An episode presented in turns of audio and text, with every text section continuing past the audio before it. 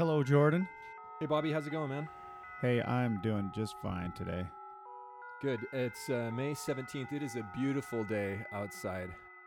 Do you remember a Simpsons episode where all the kids go outside and play? They've been watching, I believe it's the one where Marge starts to crusade against Itchy and Scratchy and the violence.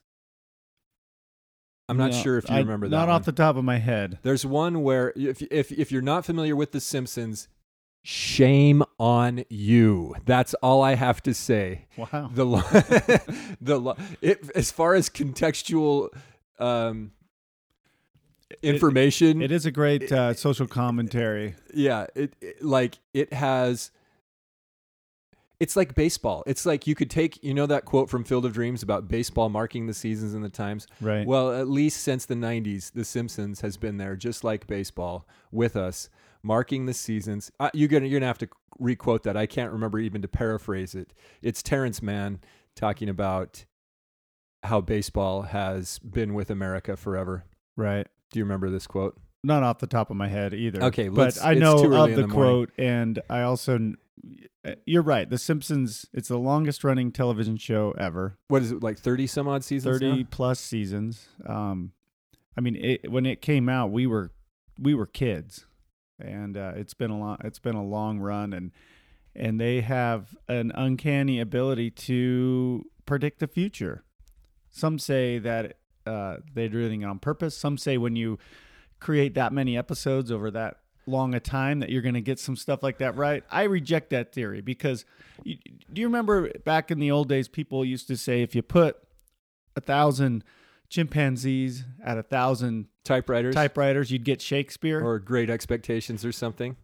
the internet That was in that was in The Simpsons. That's by the way, uh, uh, Mr. Burns had a room full of chimpanzees, and he he ends up reading it, reading it, and he goes. He, re- he grabs the what's on one of the typewriters. He's like, "It was the best of times. It was the worst of times. What is this drivel?" right. But the internet has proven that to be unequivocally false. The internet basically is an infinite amount of chimpanzees with an infinite amount of keyboards, and we We have are yet to not produce producing Shakespeare.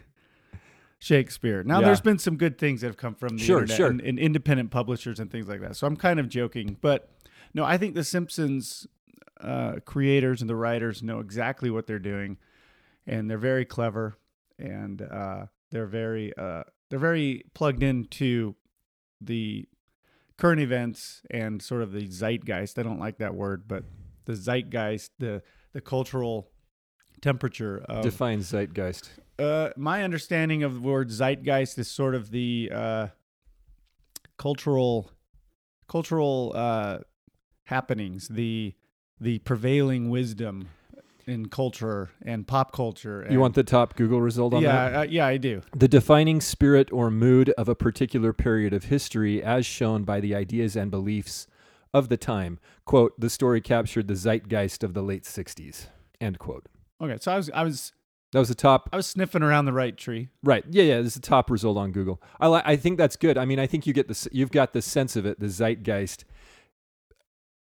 idea.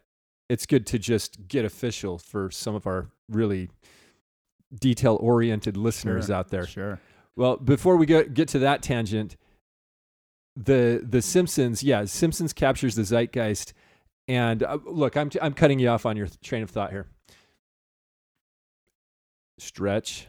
No, I think uh, I think that was my train of thought. It's just you're right about the Simpsons. You we derailed your. You were saying it's a beautiful day, and do you remember the Simpsons kids went out to play? Yeah, because see, there was this episode where so Itchy and Scratchy is a close approximation to Tom and Jerry.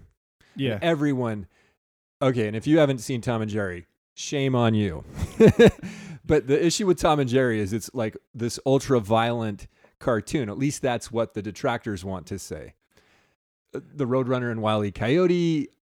Uh, what's the one with Foghorn Leghorn and the dog? that violence was so comical though. Like you know, anvils smashing Right. the coyote, and there was never blood. See, Itchy and Scratchy took it further and had decapitations where blood would And they'd show bones. out and bones and. And I think the Right, Simpsons it's an exaggeration. The Simpsons was also showing a little self awareness because when The Simpsons came out, there was there was a lot of controversy of whether or not it was appropriate for kids, and and it was a cartoon, and therefore kids thought it was for them, but it was Mhm. it was You're crass. right, you're and, right. and it showed showed Bart, you know, sassing off to his dad, mooning somebody. Yeah. yeah, and telling his principal to eat eat, Eat his my shorts. shorts. So I think The Simpsons was poking fun at the prudes of the day Yeah. with their itchy and scratchy commentary as well. Oh yeah, and they had all kinds of social commentary on that particular.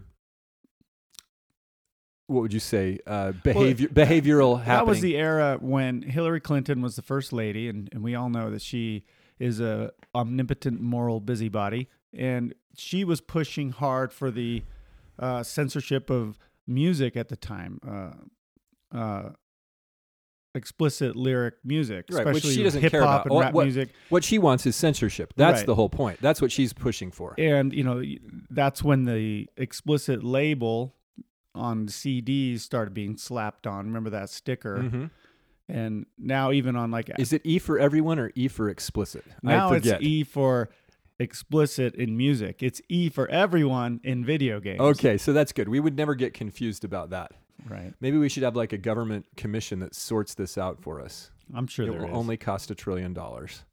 well, a, tr- the tr- a trillion's the new million. Right. okay, so so you're you're you're taking us back along memory lane, back to Hillary Clinton and the genesis of the Simpsons, the inception, the creation, the the its launch upon society. Yeah, I remember my mom didn't want me to watch it. For yeah, sure. I I, uh, I watched it. She was in, aghast. secret. Yeah. she was aghast when she found out as a young married adult that I was watching The Simpsons. Well, when The Simpsons launched, I was a teenage, like a young teenager. I was in junior high school, I think. Yeah, I was a teenager. Yeah. As a young married adult, I mean, I was sheltered I was for a making long my own time. decisions. Oh, so was I, but my my mom was still aghast. Sure, my parents I are wonder often what she would think about this decisions.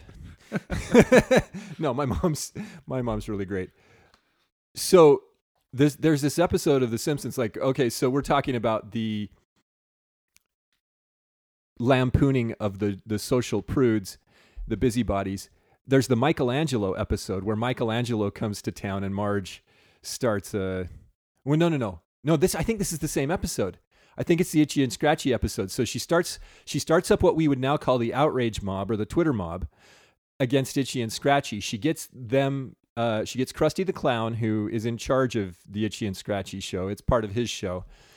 He gets. She gets him to change it to like a lovey-dovey, love, love, love instead of fight, fight, fight, fight, fight, fight. The Itchy and Scratchy show. It's love, love, love, love, love, love. Kiss, kiss, kiss. Hug, hug, hug. And then nobody's watching it, so they turn it off, and the kids go out. They. This is the whole point of my tra- my initial tangent here the trajectory that I'm on is to explain that the kids turn off the television and they walk outside and they rub their eyes as if they're coming out of darkness. They're just waking up. I think this is the same episode. I may be conflating two episodes, listeners out there. So if you're fact checking us, please fact check this, or I, I'll fact check it by the time we get it because I want to put the, uh, by the time we post it, because I want to put this clip on the website. But the kids are ti they tire of the television it's no longer holding their attention this is key to the discussion where we're headed today because they tire of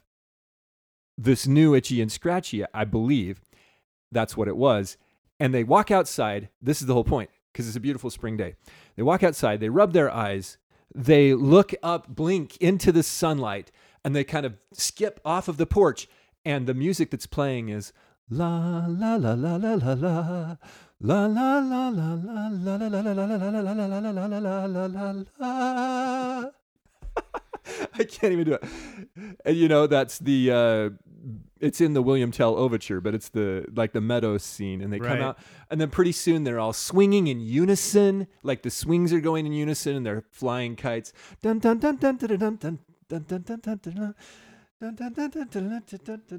You know, and it's like they're prancing around, and it's this beautiful, it, idyllic Springfield, and all because they they lost interest in the television. Oh, I think it's uh, ultra poetic. But uh, this- one, one of my fa- one of my very favorite, um, one one of my very favorite. What would you call it?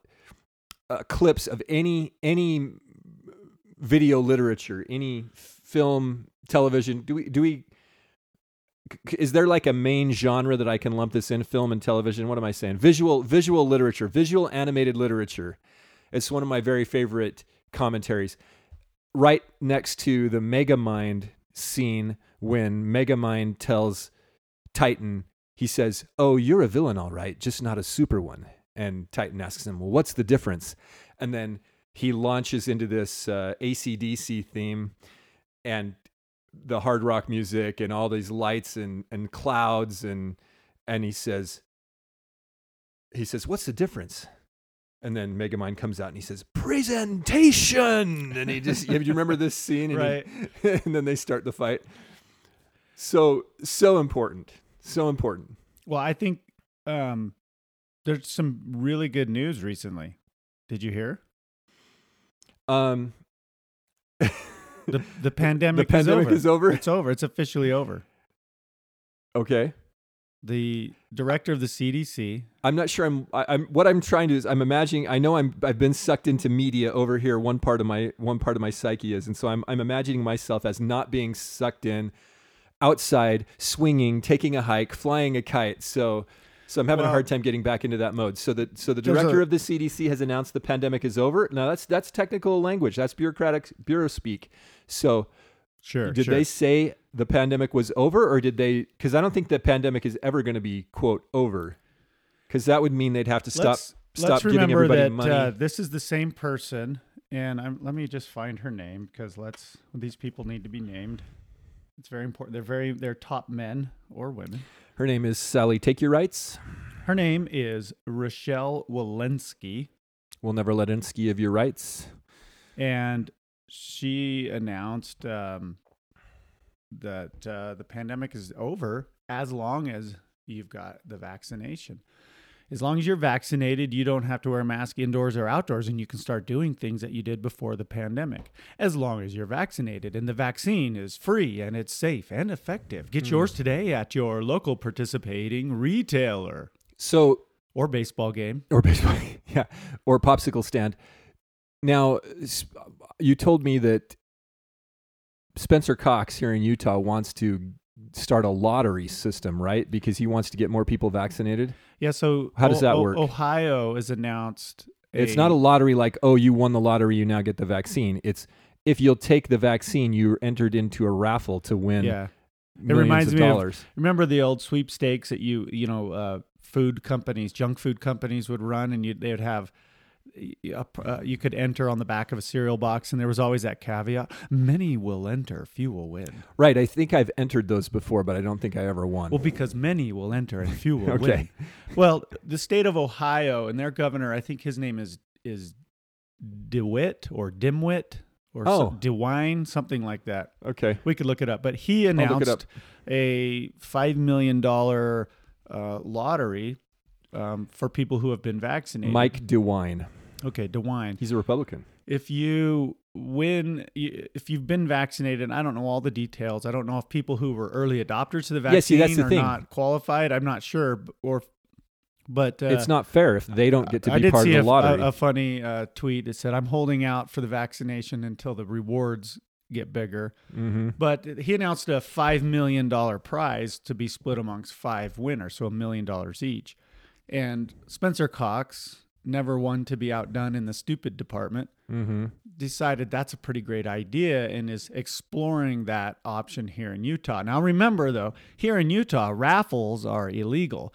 So we call them opportunity drawings, and I'm not joking.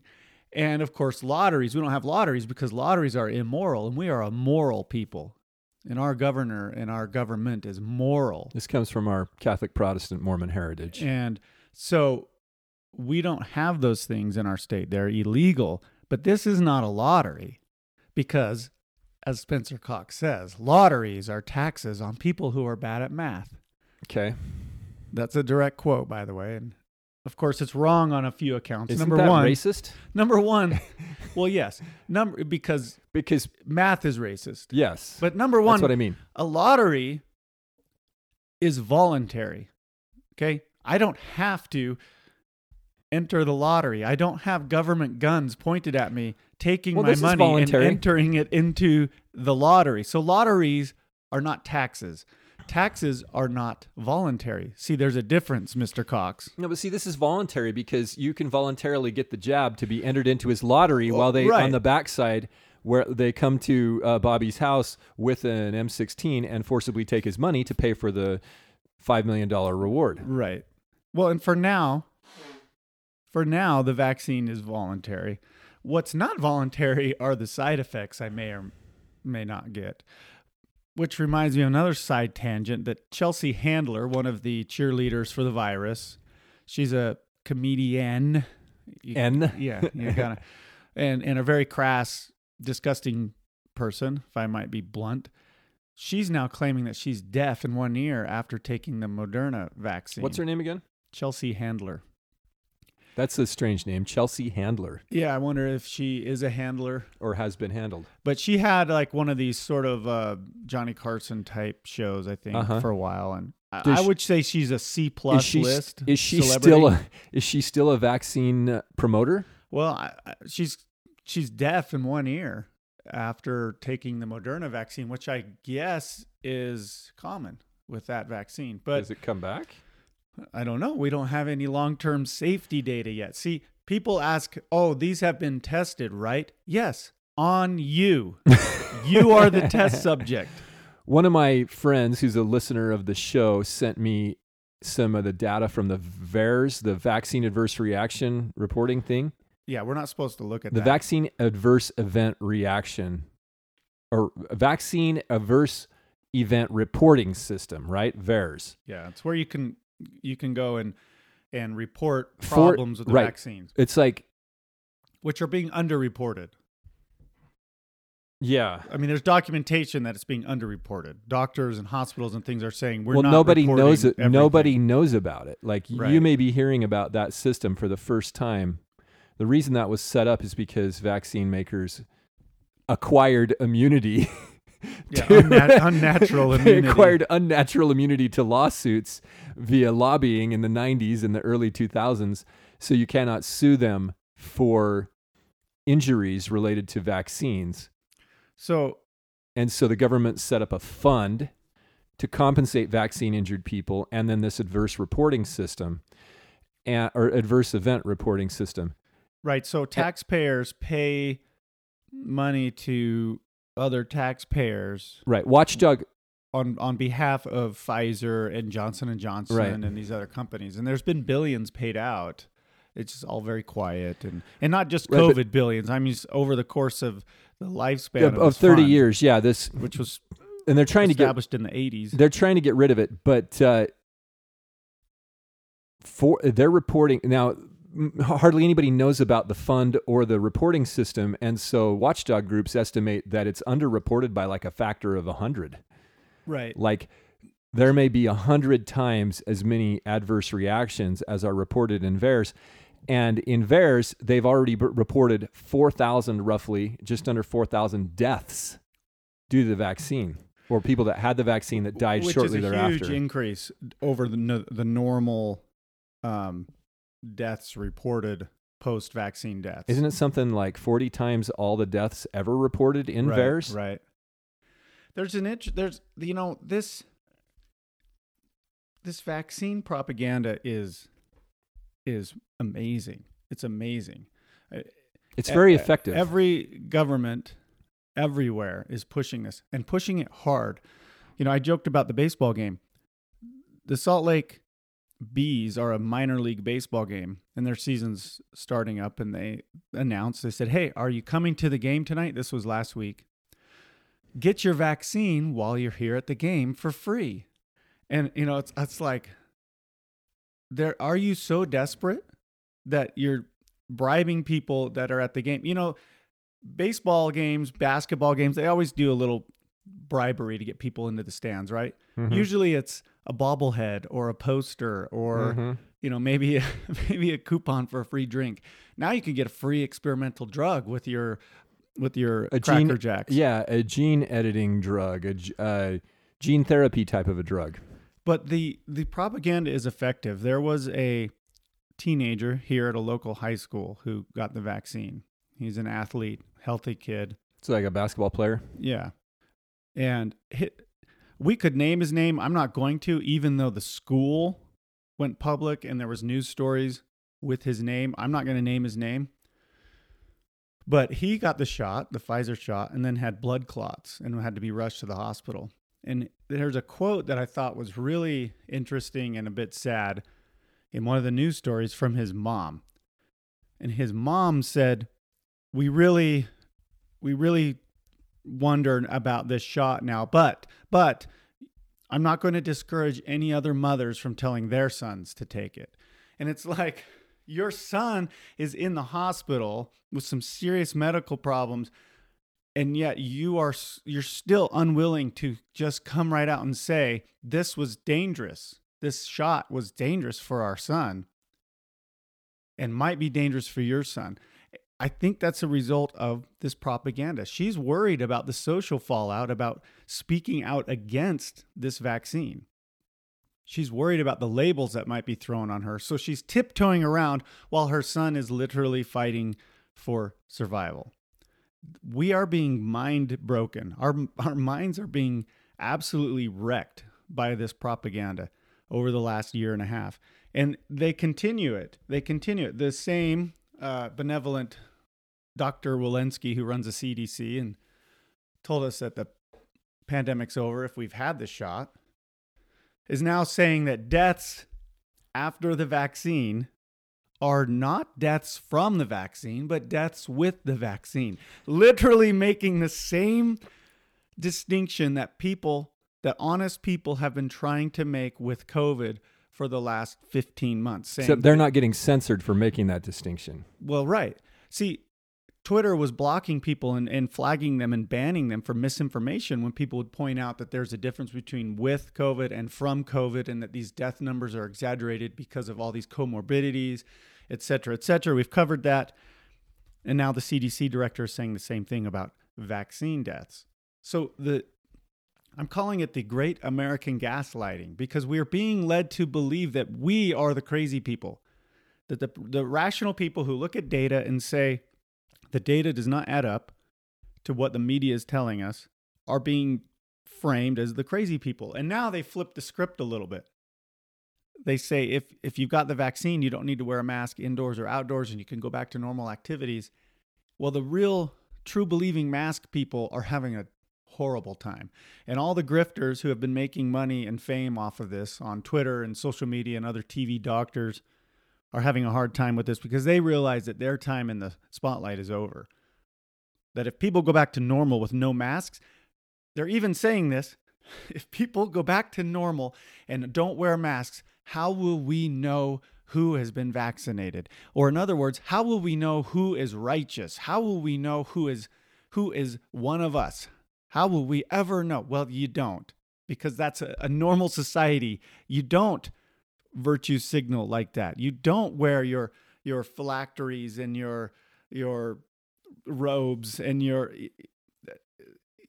but the mask has become that. The mask has become a symbol of right think, of, of virtue, of righteousness. Especially in the mainstream popular media. And plenty of people are saying, I will con- I am fully vaccinated and I will continue to wear my mask so I- people do not think I am an anti vaxxer or an anti masker.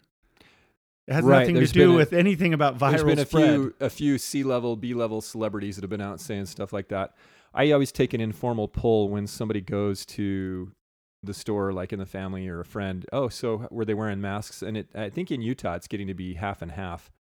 It's it's quickly moving away from masks. Yeah, I've been kind of softly documenting this over the. It, it's gone from in you know in December, just me, me being the only person in the entire grocery store to now the last time I went a few days ago 50-50. Now I don't count the employees. Yeah, you get you got to not count the employees. If you're taking in, an informal poll, don't count the employees cuz they're forced to. Right. Uh, so today's Monday and yesterday I went to a, a church event and nobody had a mask on. no, at, at, at one point there was a few people who started with them and then they kind of looked around and said it was even brought up Oh, now the- they're in the minority, so they take them off. right and That's that is so so illustrative of the groupthink. well and, and it was even brought up over the pulpit the uh the leader okay? the leader of the meeting was wearing it and at one point and I thought this was quite symbolic at one point he was the only one in the room of about 150 people wearing one I, I even looked around. I I I I, look for these things. Okay, I don't. I wasn't listening to the meeting. I was looking for this social. He's a behavioral stuff. scientist, Be- plus beha- as well as a pronunciator. but he was the only one, and I thought that is very symbolic. That the only person still wearing this is the guy in charge. Because that's the problem. Can I infer that he's been the, the the head honcho for the the ward? no it, no he was in the stake presidency. Really? This was a multi-ward LDS event. okay. and he stood up to speak and he took it off and he he he acknowledged that he said you know i looked around i said i'm the only one with this thing on anymore i'm going to take it off Oh, so you had to make a and yeah like nobody I'm was with wearing you them. now. I'm And- with you. but what's odd is that a lot of those very same people a few hours earlier in sacrament meeting which is an lds general meeting kind of a, just what you would call your mass or uh you know your church meeting would would have worn them still in in that meeting but the good news is Was that, this a men's meeting? no it was a graduation from Oh, okay, okay. Seminary. Okay, so seminary for high school students graduating. So, look, the fog is lifting, and people, well, it's the the fog is still there, but this particular uh, charade is lifting, and that's why, as uh, voices of warning here, we need to remind you this is not going to be the last well, we've seen right because here's what here there's these caveats, and, and Jordan mentioned the bureau speak. Is that the term you used? Bureau speak is that? Can we coin that term? What would be a better way to describe Well- bureau- bureaucrat speak? New speak works pretty well, but bureau speak, I, I like that. I like that. We should Yeah, I'm gonna write that down. Right underneath the zeitgeist. because all of this is happening on condition, right? Spencer Cox, who we love to lampoon here because there's so much material. By the way, to wrap up his little tirade against the uh, uh, or in favor of the vaccine in his propaganda efforts, he said, "quote There is no amount of money that is too much to make sure that five to ten percent more Utahns get vaccinated." Which is absurdity on its Well, face. Of course, there's a, a, a too much money. I mean, is how about a hundred trillion, Governor? How about a dollar? How about yeah? How about any any, amount of money. Any amount of money stolen from the people.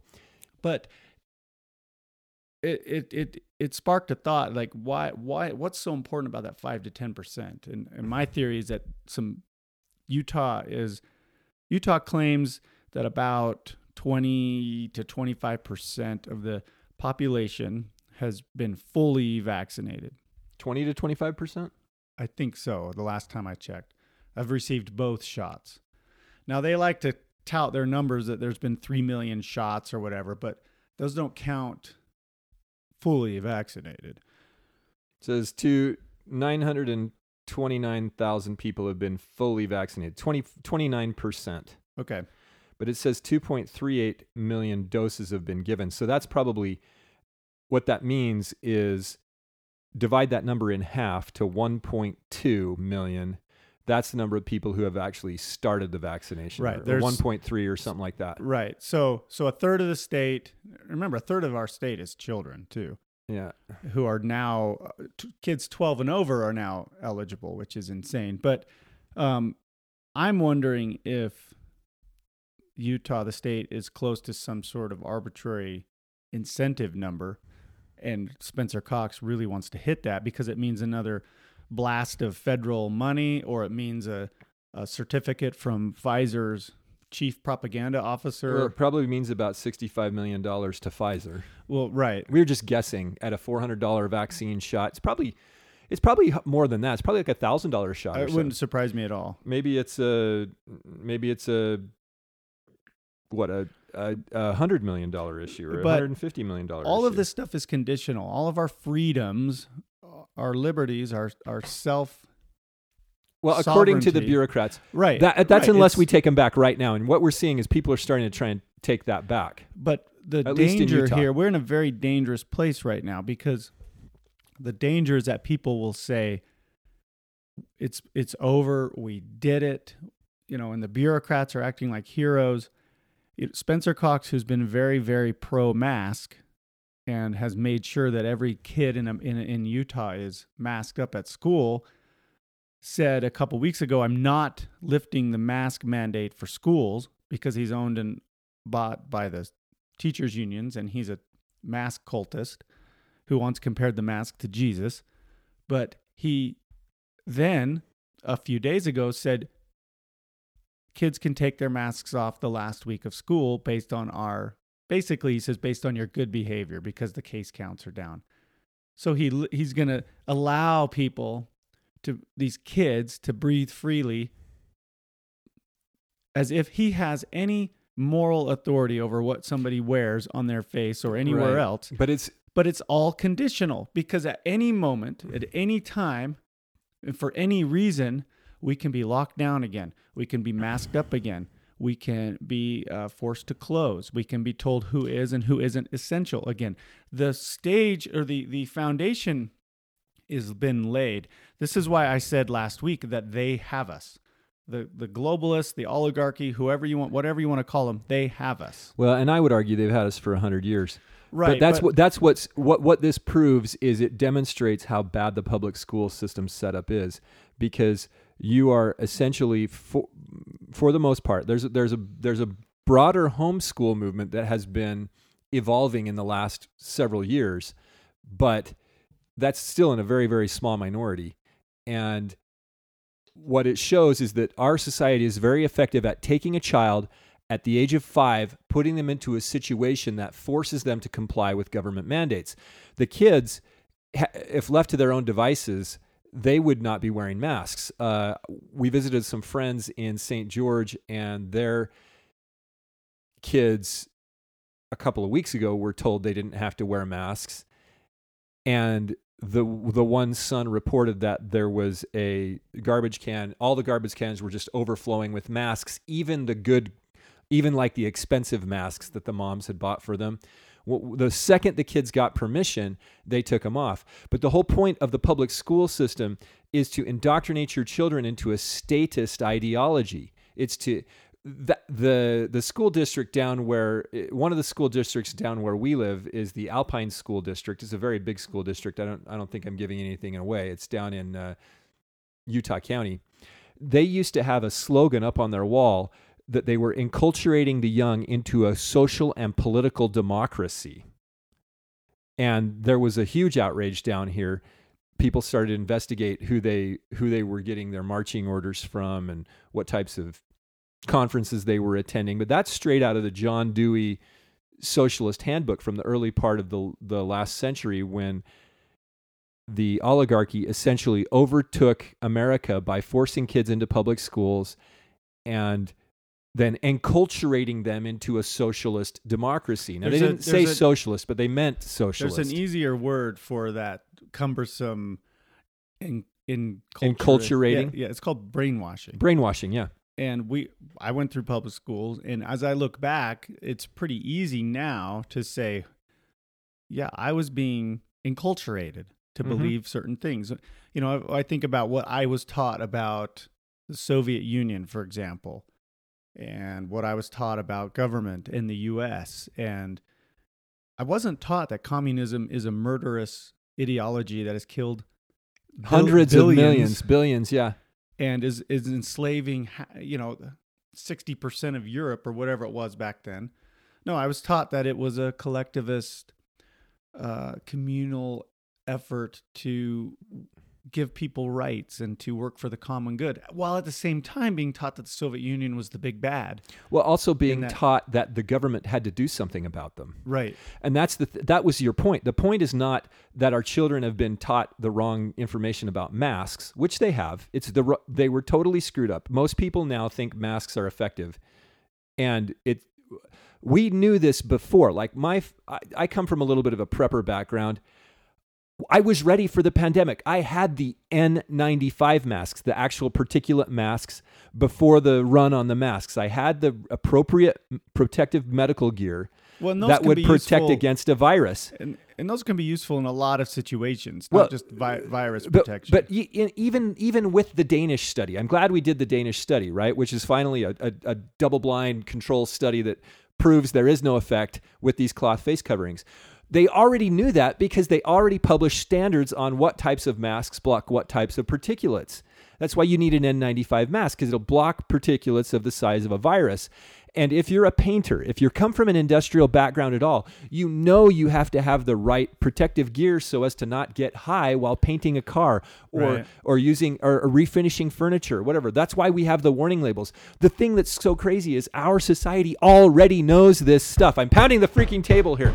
We already know Sorry. this stuff and we knew it before. And Sorry we were for your ears. we were prepared. we were already prepared. Our family was, and with and we were treating this as if it were a real threat until a couple of weeks after when you and I started talking, where we were like, okay, something's wrong here. This is not as big of a deal. So that's the problem. Is we already know it's. It's the the big issue here is not that the public schools have indoctrinated your children to think that masks work in a way that they don't, which is exactly what did happen. They did indoctrinate the kids and the society at large to think that masks work in a way that they don't. Okay, but that's not the problem. The problem is that for the last 120 years, the public schools have been indoctrinating your children into a statist ideology where they are supposed to believe that the government gives them their rights and allows them to do things. It's the government that tells us whether or not they can wear a mask. And the only reason that it has uh, it, it has been so effective this last year is because it has evolved in such a way as where the parents are sort of kept at bay by the school board, right? They have to elect people to the school board. And for the most part, you know, they don't recognize the creeping indoctrination, the creeping changes, you know, that we, the, the frog has been boiled so effectively, so slowly that the, the parents have just kind of, okay, well, we're not, they haven't kept on top of the school board, and the school boards and the school districts have been very well enculturated, and the, and the big money has selected the people that they want to put in those positions of power. And we've forgotten how it's supposed to work to the point where this year, we allowed the government, the school board, the health department, and these are intertwining bureaucracies, right? The health department and the school board. The school board throws its hands in the air and says, well, we can't because it's the health department, and the health department's requiring, and this is a state run school, and therefore your kids have to wear masks, even if they have right, a health then condition. the health department throws its hands in the air and, and says, "No, we're we're taking advice from the executive, from the governor." And the governor throws his hands in the air and says, "No, it's the federal, the federal guidance." And then the federal federal guidance, federal people throw their hands in the air and say, "No, it's the CDC." Right, so it's a and big- the CDC says, "No, it's the WHO," and so Right. nobody's being held Nobody, accountable. nobody's going to be held accountable because there's so much bureaucracy, and it's a huge virtue signaling contest because they know they have the mainstream media on their side, and they can just act like, oh, no big deal. But what we're seeing, eh, but there are parents out there in in uh, states that are more bold than Utah that are out there changing the school boards right now in Texas, and some of these other more yeah, and they're not wait, bold. They're, they're not. they're not waiting for more- elections. They're forcing it. They're Right. they're basically. There was one. Uh, I don't remember what state it was in, but basically, parents went into the school board and forced an emergency meeting. vote and meeting, and they ousted the entire board. and what they're the, most of the people that most of the outrage relative to the school boards is happening relative to critical race theory right now. It's not it's not so much the covid thing but they're seeing the the black lives matter agenda the the anti-police anti-society chaos agenda of the of the racists who want to call you racist for being white okay? Those people are being ousted and you're starting to see a reaction being uh, beginning to emerge from more I guess, I guess we'd call them conservative people, but I would call them more right-thinking people, more Cor- You're thinking yeah, the the right. people that are more logical, the people that are more rational, that aren't going to go along with some of there the are a lot of people on the double think. there are a lot of people on the traditional left who oppose CRT, just as there are people on the traditional right. In fact, one good thing to come from all of this madness over the last year and a half is that rational people who are left, rational people who are right, are coming together in in forming coalitions and uniting together and saying against the our, crazy our old differences don't make a di- don't make any or Right. are meaningless. You, you thought 15% tax was a good rate. I thought 30% tax was a good rate. That's meaningless when faced with democracy and republic killing s- policies that Right, are and literally good- killing our liberties and our freedoms. it's a good thing you have these these sort of mild statists who are are beginning to rally against the ultra statists the Right. co- the communist I, I- the the terms don't mean anything that's why I'm struggling for words because I can say communist you'll think one thing or the other thing I say Right. socialist you think one thing or the other thing statist is the word I want to use people who believe the government should have that type of control And and statism is rampant on the right, even among conservatives. Just look at people like George W. Bush, Spencer Cox, Mitt Mitt, Romney. Romney, uh, DeWine, um, who was the vice president, the guy who did nothing for four years um, with Trump. oh uh, was his- Mike Pence Mike Pence. He was a nothing. Mike Pence Uh, look at the Republican leadership in Washington. This is all. It's all statism. Dick Cheney Dick Cheney is uh, not only statism but also like a political or a war criminal. But we don't need to go. And his daughter's out there saying that or they just ousted people- her from the Republican leadership right, circles and of course Congress. you it's sort of a symbolic thing. people thing. here, people you know politicians here were just a, aghast. It's like well. She's not representative of. See, these people don't represent the majority. They get elected. And we were just talking before we hit record about Spencer Cox and how people are starting to realize that he's not what the voters thought he was. He ran on this, you know, conservative agenda during a time where nobody was paying attention. You had a you had a federal election, you had the Trump versus Biden election sucking up all the attention. Plus you had shutdowns and this pandemic theater and unemployment and uncertainty and also like the Simpsons kids, people were sort of they were outside. People were enjoying summer. You know, uh, recreational sales skyrocketed last year, and they're doing it again this year. So Mhm. bicycles, RVs, boats, things like that, where people have discretionary income to spend. Well, they're get, they're trying to get away from the statists, the Right. other these these controlling institutions. So they go out into the wild, and they go out into the So- to the world or the western states or whatever, where there's less of a a control grid. Cox won a summer primary against statist Huntsman, who has been the Member of the World Economic before, Forum. before he went off to work in China. Work He- with China. he came he worked for China. For China, He came me. back. It's kind of bizarre actually. I didn't think he would ever come back, but he came back to Utah and was running for governor again. And then there was a man named Greg Hughes who was a more kind of traditional libertarian minded conservative He would have been our best option, Utah. and Cox won that primary, that three-way primary by 1 point, 1 percentage point. So it's not like he was an overwhelming favorite. And then he went on to easily win the general against a Democrat because Democrats at least still don't have any chance, even though he's probably a better candidate than Cox was. yeah, So well, he might have been more statist. We don't know. I'm sure he is. I'm sure he is in different ways. But see, what makes what makes Cox so disappointing is his not just his incredible stupidity and his ignorance for economics and social things, but he ran on a different platform. He ran as somebody different. He ran as a Republican. right. That's supposed to mean something, and that's the problem. Is that it placates, it uh, pulls the wool over the the majority of the people's eyes, like Mitt Romney did, and then he turns out to be a an, a chameleon, something entirely different, not uh, and then they're hard to get rid of. a lot of a it's lot like of cockroaches. A lot of people say rhino, like Republican in name only. No, the, that's that's too kind. These guys are statists.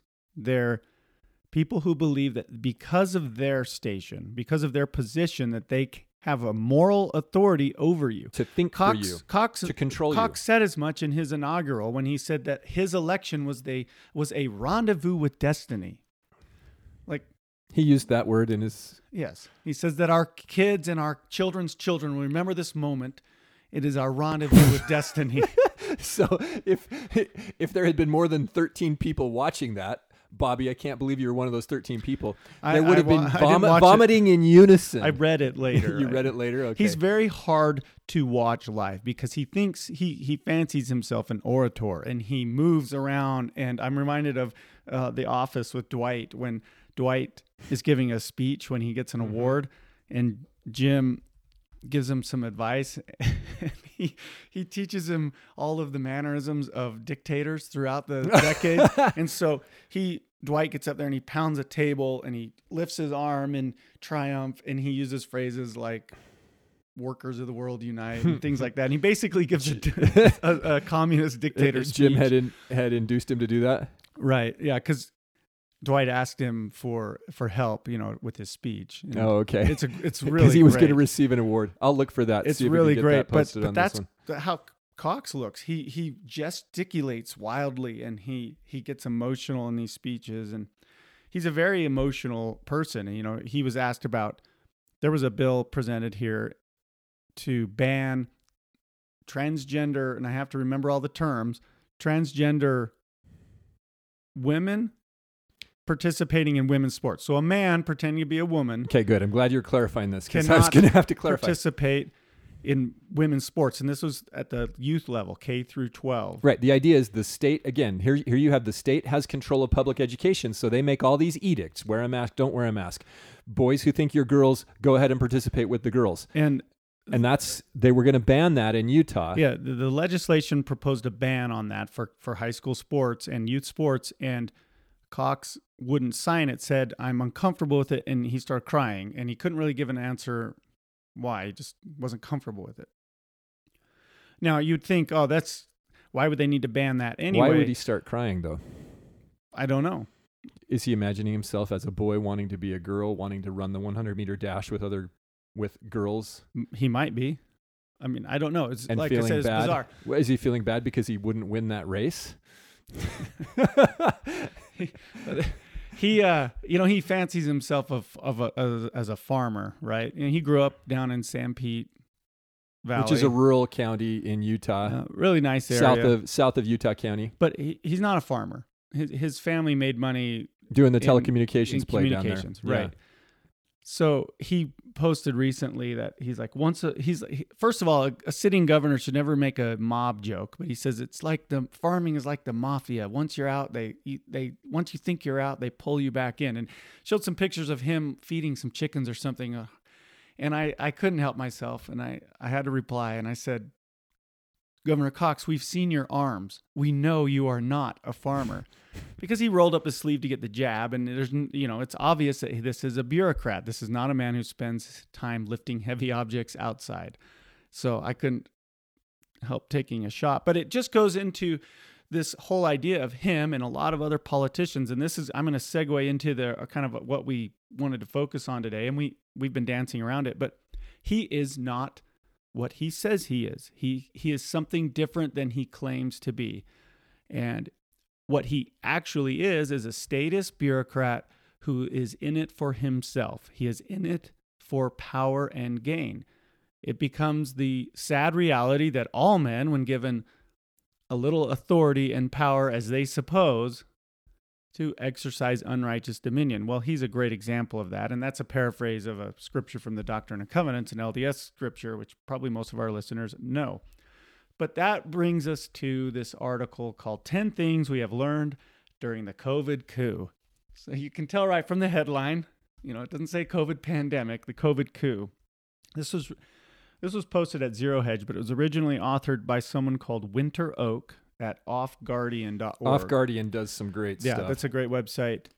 And I think we should go through. I don't think some of these are going to be obvious, and we don't need to go. Uh, well, I think we talk about them. They're great. but they're yeah, great I think we should go points. through I these mean, from one through ten. I mean, it's kind of alarming. Th- These these guys aren't pulling any punches. Winter here, if that is your real name, Winter, are you a man or a woman? Um, th- those two things don't exist anymore. Those are social constructs. We were assigned male at birth, but I I'm wondering if we were we were denied we were denied that choice at birth.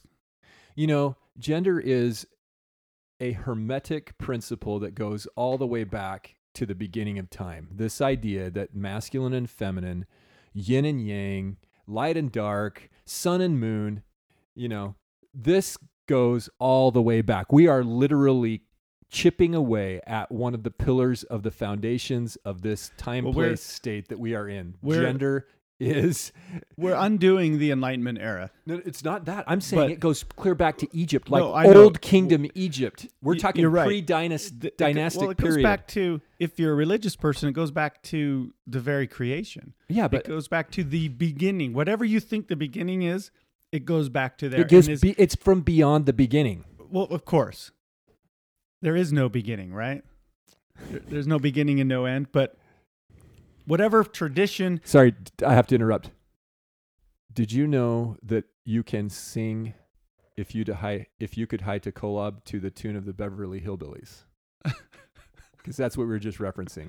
The no beginning and no end, right? Okay, here, I here, would here like it goes. you to. I would like to hear that. If you could hie to Kolob in the twinkling of an eye and then continue onward ever after there to fly, do you think that you could ever, throughout all eternity, find out the generation where gods began to be? you did not know that. that's that. it. That's, awesome. it. I, can't follow that, guys. We're gonna wrap things Okay, up on that. We're done. where did you? Where did you?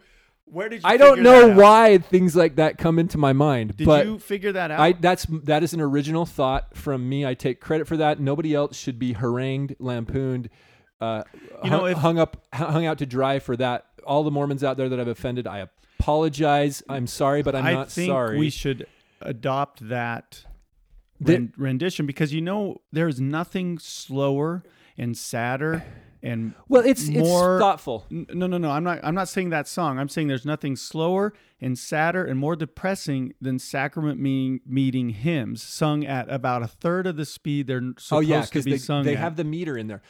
The I think that what happened was I got working with the hymn book. I like I don't know why they want to change the hymn book. What they should do is do version two of the hymn book. I don't I don't know why they want to re, redo it. They should have edition A 1992 or whenever that came out. I can't remember. And they should continue to use the old ones because we can't we we've got this rich history that we we keep revising and getting rid of. Well, and and why that's important, and, and it kind of fits into with everything we've been talking about, is that in LDS culture, an LDS rules based culture, if a song is not in the hymn book, we, You can't we, sing we're it. not allowed to sing it in sacrament meeting or church without special permission. So in 1985, they redid the hymn book, and we lost some good classics there, like um, Come, Thou Fount of every blessing. Come Thou Fount is always the one that people bring up, and that's a great song. And and there's other ones that were put in. And, and how many? Would you say there's about 400 hymns in the hymn book now? I think it's like low threes. Okay, Three so 300 or so, 350 ish. We've probably seen 20 of them. Oh yeah, we hardly. Right? Well, I mean, you you get the you get the experimental music directors who will put in the ones we don't really know, and then And no one could sing those. nobody can. Yeah, it's but kind the ones we do know, funny no one sings with any. vigor. Or, or It's more like a funeral march. It's march. always slow. It's always way too slow because you've got some elderly lady playing the organ up there. It's One time, I don't know if- if I don't know if you were in this- I was in a stake meeting. I think it was a stake conference, which is a, a gathering of onward ever after there to Right. fly. gathering of several wards, and we were singing the opening hymn. You might have been in this meeting. Did the and stake president the stop stake, us? The stake president stopped us and meeting. said, Okay. "This is terrible. Your singing is bad. It is slow. It has no energy. We are supposed to be." An excited religious people, let's sing like it. And they restarted it, and it was no different. it was a nice try, but and that particular man was was I I, I kind of liked him. He was he had a lot of energy and Yeah, tried he tried to take a different approach to teaching us, and uh, I liked that. I appreciate it. Okay, let's get into this. These okay. Well, 10 let me tell you about the hymn book, though. Okay, the, yeah. the yeah, reason that came hymn- up was because thought. the old hymn book, and I, I like the old hymn book or the the current hymn book. I don't know where they're at, but their plan is to revamp it and and r- revise our history by changing our hymn book. There's a great section in the back called and our "Meet." history. and our, yes, there's a great section in the back called meters, and another one called um, first lines and titles. And then there's one I forget the name of this section, but it tells you the song, the the tune names. And so if you look Yeah, at the the old tune- traditional folk Yeah. so you can look at the meters and every every song has a meter so any song that uses the same meter can you can switch the tunes which is a little known fact Mhm. but if you really want to get crazy what you do is you get like a quartet of guys and you you find one of those songs that has the same meter as another song and you switch it and you sing the the words to song A with the music to song B. And if you do that to your sacrament meeting, I've never been able to get a group of guys to do that, but I think that'd be fun because people's minds will explode. They're like, Okay, Her- you heresy, you need to blasphemy. you need to arrange yourself um, a special musical number. I'll bet I could by get a Jordan musical number. Bruno and the I'll bet I could get. Three amigos. And you, you do you do if you could hide a Kolob, which is already sort of makes people uncomfortable, right? The oh, lyrics Oh, make people uncomfortable. You Oh, do yeah. that to to hillbillies, If I could Beverly get, Hillbillies. but see, I could totally pull that off because all I would have to do is say I was gonna. If I could get them to allow me to sing, if you could hide a Kolob, because see, that would be the first it's still step. in the hymn book. Yes, but that would be hard to get somebody to allow that musical number, don't you think? I just you just don't you just tell them we're going to sing a selection of hymns. Oh yes, that's a right. medley. You, oh, the, you would make a good bureaucrat. a good, uh, Bureau, spe- bureau speaker. you, you would make a good fixer, like a what, what's the word? Uh, a lobbyist. You you would get things done in Washington. Oh boy. You know how to do this. All right. You, You, just ready? say one thing and do another thing. Okay, go ahead. Go, let's go back back to what we were talking about. so talking this about. is from. We'll link to it, but it's originally from someone named Winter Oak via the Off Guardian. If that is your real name. and these are Winter. 10 things we've learned during the COVID coup. And we're just going to go through them from 1 to 10. I don't think they're in any particular order. Number one, our political system is hopelessly corrupt. well, we knew that before. well, some of us knew that, but that's that I think is an important. Um, And he's got some Point. subtext. He says virtually all politicians are hopelessly, I think the key here is hopelessly. We always knew they were corrupt. All politicians are hopelessly corrupt. No political party can be trusted. They can, all can be and have been bought.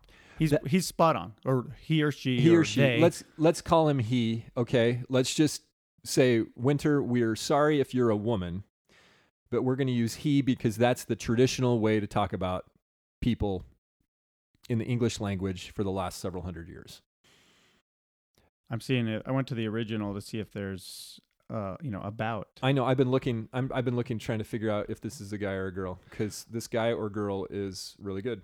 Okay, number So- two. No, but hold on a second. Let's talk about that because we knew this. Well, the well, the we knew the system was corrupt. We've been talking about this for a few years, you and I, and we've kind of bounced ideas off of each other. But the the thing that he put in there was the the adjective hopelessly, Right. and that that I think is significant. Other people who are not as far down this rabbit hole, I think, are recognizing the system is corrupt, and so that's the big thing that's happened in the last year and a half. Is a whole heck of a lot of people, perhaps half the country, perhaps all the Trump voters, which was by the way, it's not half of the country that votes. It's like, uh, or not half of the country that votes for one candidate or the other. About just over half of the population that's eligible actually votes. And so it's more like a quarter of the country that actually elects the president. If you did not know that, you now are informed. But what I'm trying to point out is that this has been a sort of a Wizard of Oz moment where the curtain has been pulled back for maybe 60% of the country on the wizard. There's definitely always going to be people who continue to go along with the media. These are the nobles in the emperor's new clothes who hold high the train that wasn't really there at all while the emperor walks on boldly because he thinks the show must go on. Yeah, I think so I think the solution to this is to vote everybody out at every conceivable level. School boards, city councils. It just yeah, but then Bobby, the mechanism still exists. it does. It do- you're never going to get rid of the mechanisms without War. without violence. And I don't know that that There's that's a- the only that's way that- something that, we want I guess to uh, the, advocate. The only way that we could actually get rid of the mechanism is if we all sat down and stopped participating. That Yeah, was that would be another that- way. The civil disobedience, mass repentance, mass awakening would do it. But anyway, so that no party can be trusted, they all can be and have been bought. That is So that brings up a truth. question: Who who bought them? well, we use the term and have used the term the oligarchy. Right. I think spe- if you want to get specific, I mean, we know that that big pharmaceutical companies own politicians. They're all they they donate big sums of money to everybody. Right, but who owns the, the pharmaceutical companies? Right. Right. And we, I think we may have made mention of this that the Rockefellers and the Gettys or the Carnegies were instrumental in setting up the American medical establishment the way it is through the Mhm. Flexner report in the early part of the last century. They came in and they funded a report that basically picked winners and losers in how medicine was done in the early 1900s and then they got they went and lobbied state governments and through licensing and regulation they were able to run all the people that didn't practice medicine the way they wanted it practiced out of business. And then they took control of those medical establishments. One of the first model schools that they decided to use as a as, as an example of how to run their medical establishment was the Johns Hopkins University. So Right.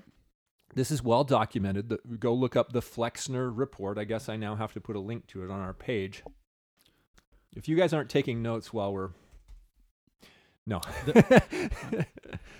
Speaking of the oligarchy, this is a quick little um, thing that, that we need to watch. But the the undoing of Bill Gates has been set in motion, um, which is very interesting and something I'm kind of watching. And we don't need to talk about it too much right now, but it started a few weeks ago. They he and his wife Melinda announced that they're getting divorced, and there was a lot of speculation as to why that is and the timing of it. And media reports are saying that it's because of his relationship with Jeffrey Epstein and his and more more recently uh, stories about how he was a a, a playboy, you know, a uh, a carouser, a he would have stripper parties and and all this stuff. it's that, a good thing he's wealthy because he couldn't pull that off without the money. well, right. It's a very it's kind of funny to think of, of Bill Gates as a as carouser, a, you know, especially as a when playboy, as a swordsman, if- as what do they call these guys? If you've ever seen like clips of him dancing on stage and things, I mean, the the guy's a nerd. I well, mean, if it's if Epstein's involved, it's it's pedophilia, so that's really right, and, dark. and some pretty dark stuff. But there's no way that there's no way that Melinda didn't know any of this. Like, she's obviously been aware of it for a long time, and so she's she's gonna walk away a billionaire, you know, with Well, his his okay, billions. So here's a here's a side here's a side rabbit hole. You've investigated some of the lines of reasoning that Melinda Gates is not the same Melinda Gates he married, or that she had a transgender right, something, or, or even that she's she doesn't Kevin look. Klein. Yeah, she doesn't look. it's true. She doesn't look uh, the same. Uh, She looks as when she was younger. But by the way, w- women and men get older and they cha- they change. Sure. But look, there's also the whole Michelle Obama. Is she Michael Obama or Michelle Obama Right. line of reasoning? That's all interesting, but remember the the big problem is statism. The big problem Right. is the ideolo- ideological foundations that allow these things to happen. So yes, go ahead, chase those chase those thoughts down the rabbit hole, but The reason I think the Bill Gates thing is interesting though is because for the last year he's been he's other than Fauci, he's been the go-to guy for this pandemic. He's which the I one don't understand why the how we've allowed well, that. It's money. Well, it, but is it because is it because the Twitterati, the the social media is mostly influenced by tech people, and tech people look at him as It might Like be a I- high priest. But. I honestly think he just pays the news media to to interview him and call him an expert. that could be it. What if Steve Jobs was still alive? Would he be the main rallying point? Because he was way more sexy, uh, charismatic. I don't I, that's Whatever. a good question. I don't think so. He's he he struck me as someone that wasn't that interested in media, and you know, in like He's more like a John media. Lennon type. And the thing with the Gates is Gates, remember Gates right around the late 90s was was a villain. right? He had the antitrust suits. He was dragged in front of the government. He was a villain, and nobody liked him. And, and the stories were coming out how he basically monetized, you know, open source software and Mm-hmm. And then they were using their position in a monopoly way. right. And he was a villain. And then he went and shortly after that he founded the Bill and Melinda Gates Foundation, and he rebranded his entire image, and he just started paying media companies to cover him favorably. So it's easy when you have basically unlimited money to rebrand your image. And now here 20 years later, he's he's the world's leading vaccine, infectious disease, climate change, meat, um, farming expert in the world on all of these things that he's got all this money in and investments in. And he's been on TV for months telling us about the next pandemic and telling us about how great vaccines are as an investment and telling us all of these these things and you're just shaking your head going how's he I think why, the way why aren't these well, he'd been out of the limelight. I mean, he definitely was trying to get some of that good media attention over. And he and Warren Buffett got together and they did their whole charitable thing. right But he really didn't hit any serious news momentum until the pandemic. And I think that I think the reason why maybe he started to get that attention was because he had been involved in and been talking about vaccines for Yeah, so long, and so he was the this go-to guy. 10 years ago he gave a famous ted talk called the decade of vaccines and um, you know in 2019 right before all of this happened he tweeted out that vaccines are the the the the investment of the future things like that and of course he was right. he funded yeah and he But he- it's a he funded Event 201. He's been Right. involved behind the scenes, but suddenly he's thrust into the spotlight. And then all after all of this glowing, these these great appearances where he's waving his arms around. Someone needs to tie his arms behind his back when he's on TV, but he's waving his arms around and saying crazy things like people won't have a choice whether or not they want the vaccine.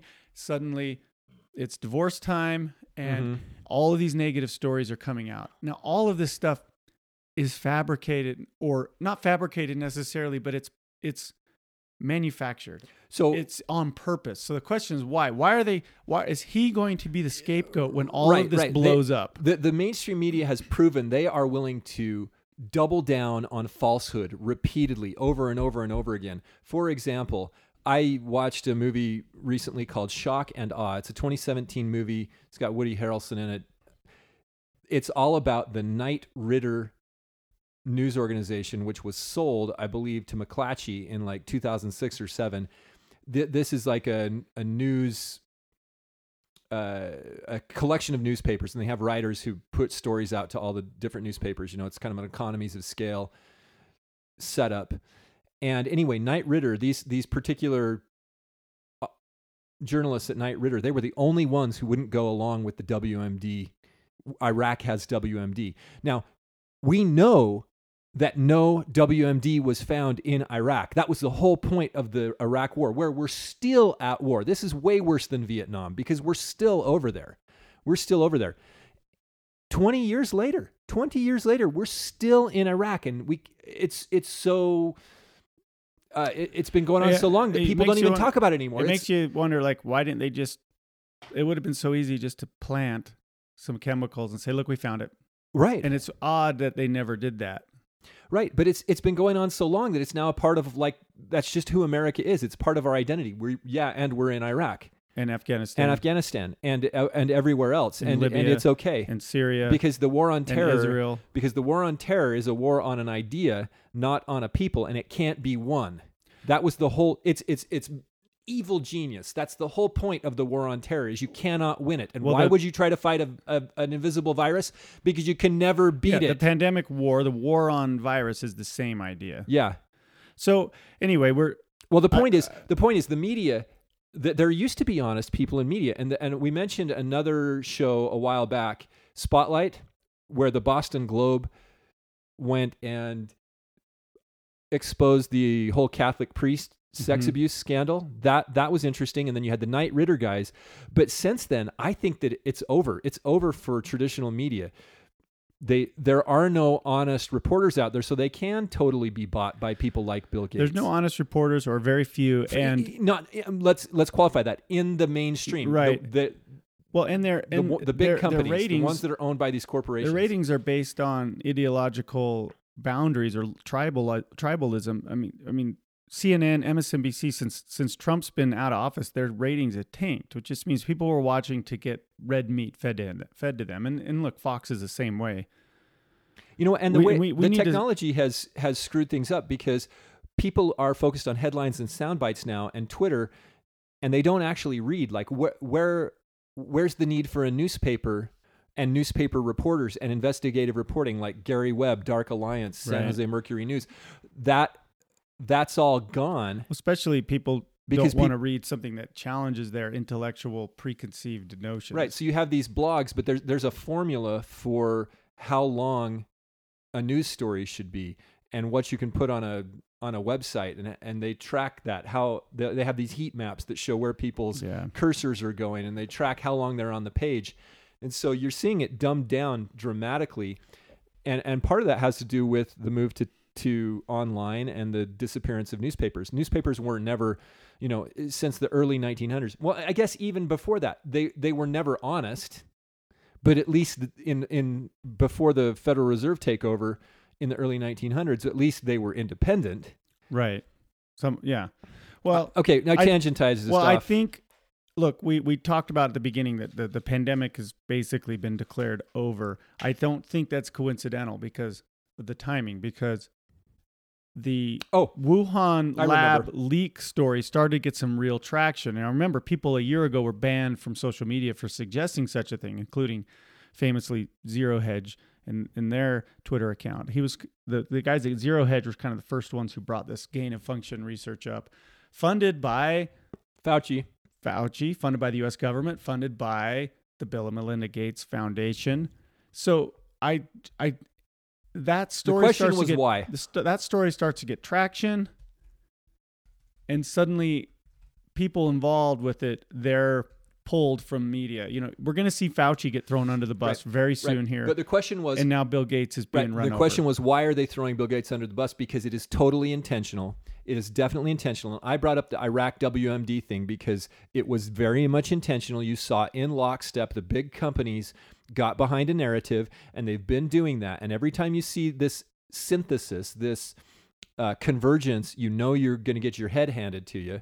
So you got to watch out for what they're doing when the media companies get behind something. So are they? The question is, are they really right now jettisoning Bill Gates, and why would they be doing that? And my what what I was bringing up is the idea that perhaps they all recognize that coronavirus has jumped the shark. right. We talked about this earlier this spring. We have an episode entitled "Jump the Shark." It was a really good episode. You know, if I can give a shout out to all of our episodes, they're really good Mindvirus.show. tell your friends. Um, anyway, maybe they're realizing that this particular Well, I, enemy. I sent you a text when was it a Bill Gates story or something else kind of related? I sent you a text and I said, I think it was about the pandemic masks not being required, but I sent you a text that basically said, the pandemic is over. They're moving on to the next phase. This could be a hot summer buckle up, something like that. yeah, yeah. Well, I mean, they're they're literally exposing their hypocrisy, like like we talked about earlier. How? Hold on. I had a sneeze there. I was going to sneeze. you you sent me a a screenshot of the CDC saying we're aware of 223 people who died with COVID after being vaccinated. We just talked about Right. this, right? Uh, did I, How- did I accompany that with they're moving on to the next phase? You said Or, or in was that, an one, email that I and the sent Great that? American Gaslight continues, but th- there's this stuff coming out right now where it's it's proving their hypocrisy. Now now they're saying, oh, it's with vaccine or with COVID, but it wasn't caused by the vaccine or by COVID. They've they've literally flip flopped. And you can only do you can only have so many blatant contradictions. You can't you can do it. We've talked about how as propaganda masters, they can literally shift the um, the public mind like a turn it on and off like a, a water tap. There's an Orwell quote that I want to read uh, that is really um, Speaking of Orwell, here's the text Really I sent you. While you're looking up that quote, this was the text I sent last week. I said, huge, always at war with moment today. CDC says vaxxed people can go back to normal, basically saying COVID is over. Just like that. Twitter mass cult losing its mind. We might be entering the endgame phase of whatever it is that's happening. Buckle up. And the reason I called it a always at war with moment because Orwell in 1984. We've always been at war with East Asia. We've always been at war with Eurasia. Right, Now, we- now it's basically like just at the snap of a fingers, this thing was all done. You guys can all go back to normal if you've had the safe and effective vaccine, but there's no way to prove who's had the safe and effective vaccine. All say just just like that. It's all over, guys. well, And we're on to the next thing. right. Because, but we, we quoted that. We read from Orwell's 1984, that episode where they changed the enemy mid speech. Right. It's in one of our podcasts. I forget. I'm. It was one of the early. st- we're gonna have to stop ref- referencing the podcast because we can't. You know, This then we is, have uh, to figure out what we this, said by the when way, we said ep- it. is episode 23, which you probably knew that when you downloaded it and are listening to it faithfully. Yeah. Here's here's what Orwell said. He said, as far as the mass of people go, the extraordinary extraordinary swings of opinion which occur nowadays. Okay, let me say that again because remember what we're talking about. We're talking about extraordinary swings of opinion which occur nowadays. As far as the mass of people go, the extraordinary swings of opinion which occur nowadays, the emotions which can be turned on and off like a tap, are the result of newspaper and radio hypnosis. Absolutely. And I would add to that social media, internet, It's all part of Television. apparatus. He yeah, he wrote that before television This was this pandemic never happens without the media. Yeah. I mean, it, uh, the panic.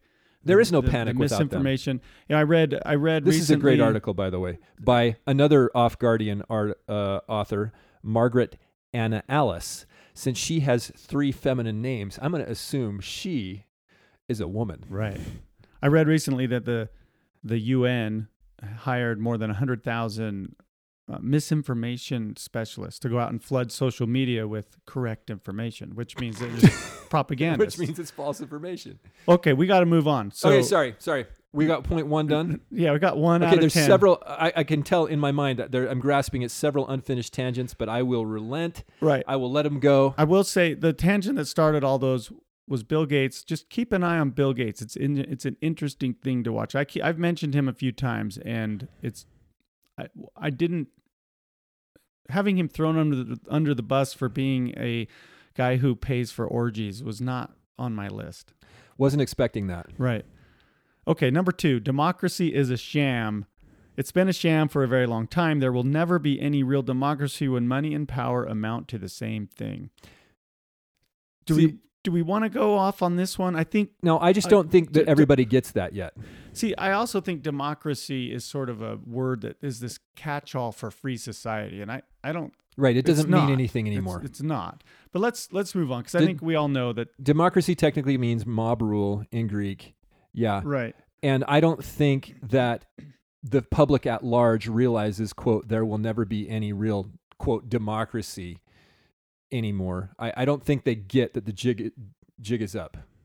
It's Okay. the jig is up, right? Not the gig is up. Because now that Yeah. we're in a gig economy, your gig could also be up. You know, another word for gig economy is just crappy economy. because those gig jobs are hard and they don't pay well and they're, Yeah. they're it, anyway okay, number three. number three the system will stop at nothing to hold on to its power and if possible increase its levels of control and exploitation it has no scruples no lies too outrageous no hypocrisy too nauseating no human sacrifice too great and i would add no amount of money is too much to get the people of utah vaccinated I totally agree with this. I, again, I would say that folks like us that are paying attention to this maybe recognize that, but once 50, 60% of the country realizes that, then hold on to your hats.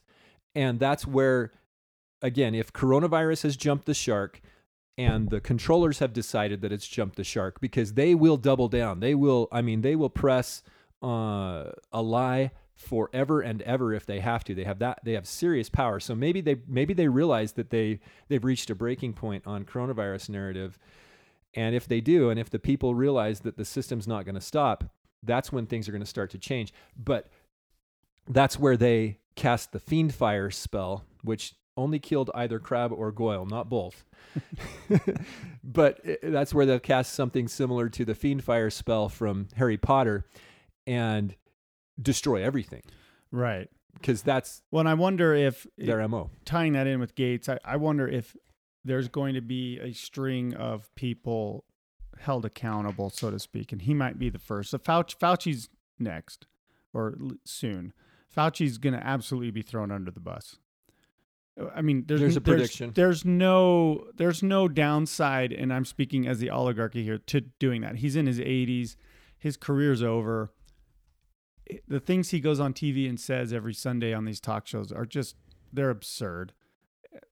He contradicts himself from week to week. We don't, you know, we we've talked about Fauci. He's he's next, and I also think some of these more prominent TV doctors and Twitter doctors, these grifters, are going to be discredited. The question is, though, in my mind, is will accountability trickle down to governors? Uh, They tried with Cuomo, and- remember, Cuomo was getting criticized for literally murdering old people. And what did they do? They they snapped their fingers and said, "Look at over here. He's been accused of sexual assault by aid by staffers and By aides and." 10 people and everyone forgot that he murdered, murdered all, those all these people by putting them in nursing homes. and everyone also said, "Oh, it, was, it wasn't too bad." And he's still the governor. He's out of the news cycle. But I wonder if if will governors be held accountable? Will will state epidemiologists be held accountable? Will the oligarchy does the oligarchy care that much to go that down the that far down the totem pole? Okay. You know, someone like in our state, Gary Herbert, who's who's not the governor anymore. He he retired. no, it doesn't care Will he will he be held accountable no. for some of the things No, he no, did no. or Angela Dunn? Probably not. No, no, no, Unless we, the people of Utah, figure out a way to do that. that. Right, but we're easily distracted and we're all, all working theoretically. But Best economy in the in the nation. what what I want to point out though here, I want to clarify. You're saying you really think Fauci will be held responsible, or somebody's going to go down because you're if if that happens, they're going to admit that mistakes were made, and I don't I don't know if they're going to admit that mistakes were made. I think they might just f- further light the house on fire Well, they it depends and on how pretend they, like you still need vaccines. it depends on how they decide to take him out. It might be that they don't take him out for his problems with coronavirus. They might say, "Look, Tony Fauci's a, a carouser too. Look, Tony Fauci's got some accusers coming." Well, out." here's the way I or see. or maybe he maybe he says something racist or Yeah, they dig up something he wrote unlikely. in 1975 you know Wh- okay, here's an angle that I think might be plausible for their end game scenario, which I think could involve World War Three in a hot shooting war. Here, we're already in World War Three, but as a literal nation against nation, military against military type of a thing. What if they expose his ties to the Wuhan lab and the money he's been making off of the vaccines and they they purport that the virus is actually dangerous and that it was engineered that would be the easiest way to do it because And it's then- true and he then they- has ties yeah, to the Wuhan lab. except that it's lab. not dangerous right but he has he has ties statistically. He has ties to this lab and what they could say is he they tried to make it dangerous it leaked before they were done cooking it or whatever right there's could, all th- kinds of ways the idea is to blame it on China and conspirators in America, and now we need to go to war with China. right We hate China because there's been a lot of we hate China going on. The, tr- the Trump tariffs. mm-hmm. I mean, That- that be- simultaneously, simultaneously, be- we're embracing them i could and their that. ideology, that is a bridge and then we're yeah. That's a bridge between closing c- the COVID chapter and throwing a few people under the bus. Maintaining the need for vaccines because now there's bioweapons out there. Now you need, you still need us. and moving into phase w- next, whatever that is, which would be a more aggressive uh, military Action, action with China. kinetic military. Which, by the way, speaking of military action, the the Middle East is blowing up again. Literally, you have the Palestinian-Israeli conflict is now hot again. oh yeah, they're That was blowing up buildings. pretty and- quiet for a while. And so keep an eye out there. Okay. Right, right, right. nu- number Okay, keep four. going. So called radical movements are usually nothing of the sort. From whatever direction they claim to attack the system, they are just pretending to do so and serve to channel discontent in directions which are harmless to the power clique and even useful to its agendas. Hmm. What are they In- talking about? In other words, uh, something I saw the other day, which I thought fits with this, is that Rage Against the Machine is now the machine. oh, the the guys that run that band. Yeah, when we were kids, Rage Against the Machine was this angry, edgy band that said things like "F you, I won't do what you tell me." Yeah. Now they're saying "F you, do what they tell you." Get the Like, they're vaccine. Literally, the the the the uh, singer of the band, his name is Zach something, is telling people to get the vaccine. Like he's just shilling for the machine. He's a baby boomer though, right? That's why he's. I think he's. Is he scared? I think he's a little bit older than us. I don't think he's a baby boomer. I think he's probably in his late forties or fifties. Zach, what's his name? Looking for it. Zach De La Roba or yeah, D- something. Dak, yeah, D- Zach Della. oh, I just had it. it's on on the tip of my tongue, but um, Zach De La Rocha. yeah, Roca. So you've got Tim Commerford, Zach De La Rocha, Tom Morello, and Brad Wilk. And Zacharias Manuel de la Rocha was born in 1970, so he is not a baby boomer. Yeah, he's just a little bit older than us. That's surprising. So, okay. So called radical movements are usually nothing of the sort. You said, what could that be referring to? Yes, I'm asking. Well, Could it, be referring to Black Lives Matter? yes, Okay, because they're just chilling for the machine. right. I think it could uh, also. Um, They're pretending. uh, They're not pretending to attack. See, like the Black Lives Matter and the defund the police movement is very nefarious, very, very evil.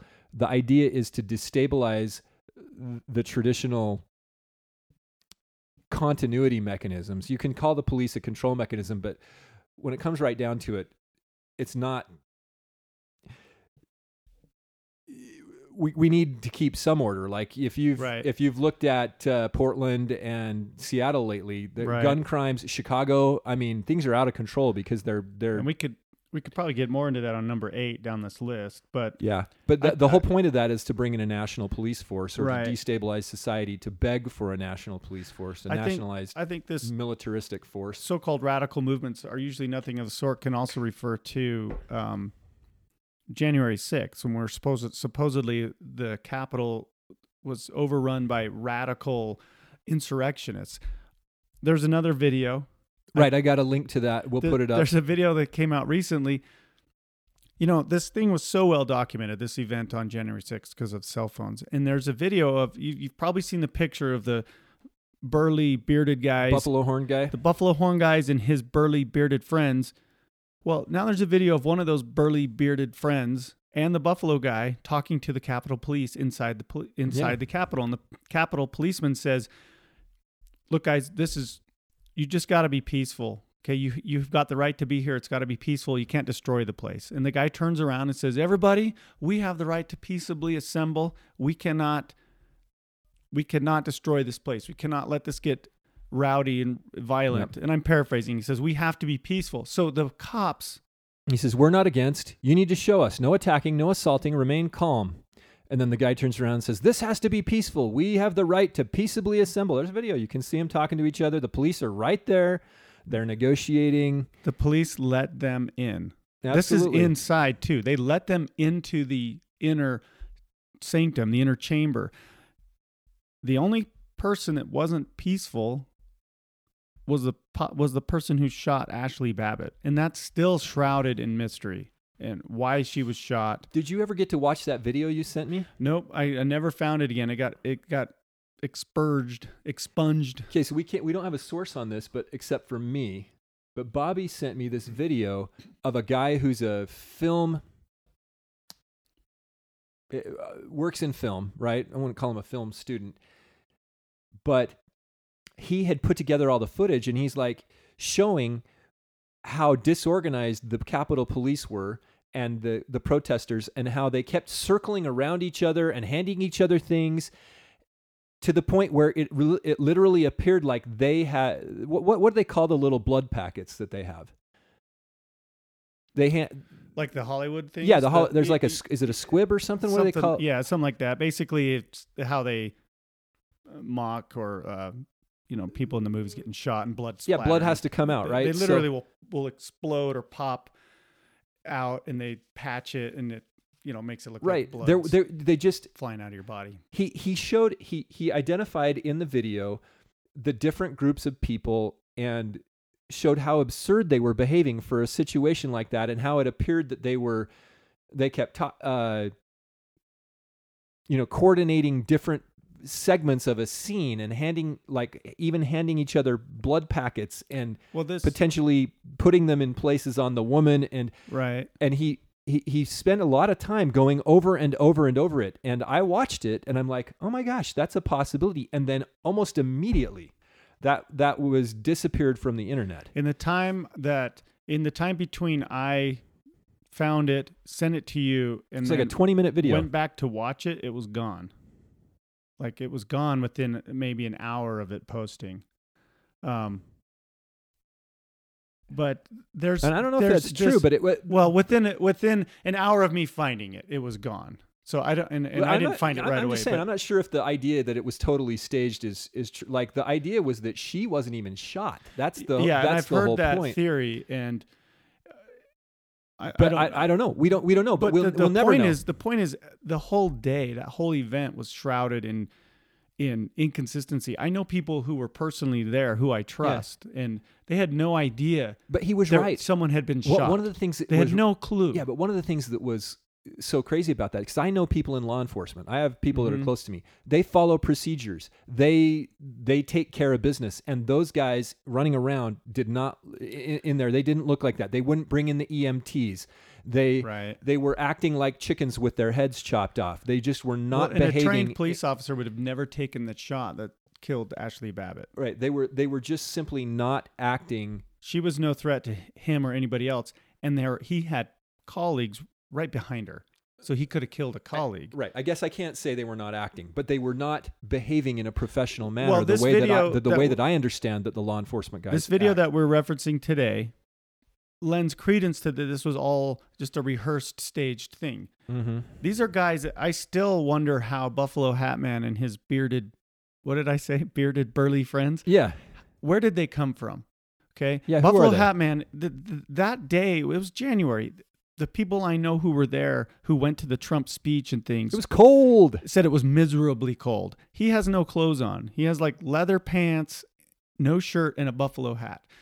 There are no pictures or video that I've seen of him outside of the Capitol that day marching with people at the speech. Maybe they exist. I've Mhm. not seen them. He just, the, the only pictures are him inside the Senate chamber, basically.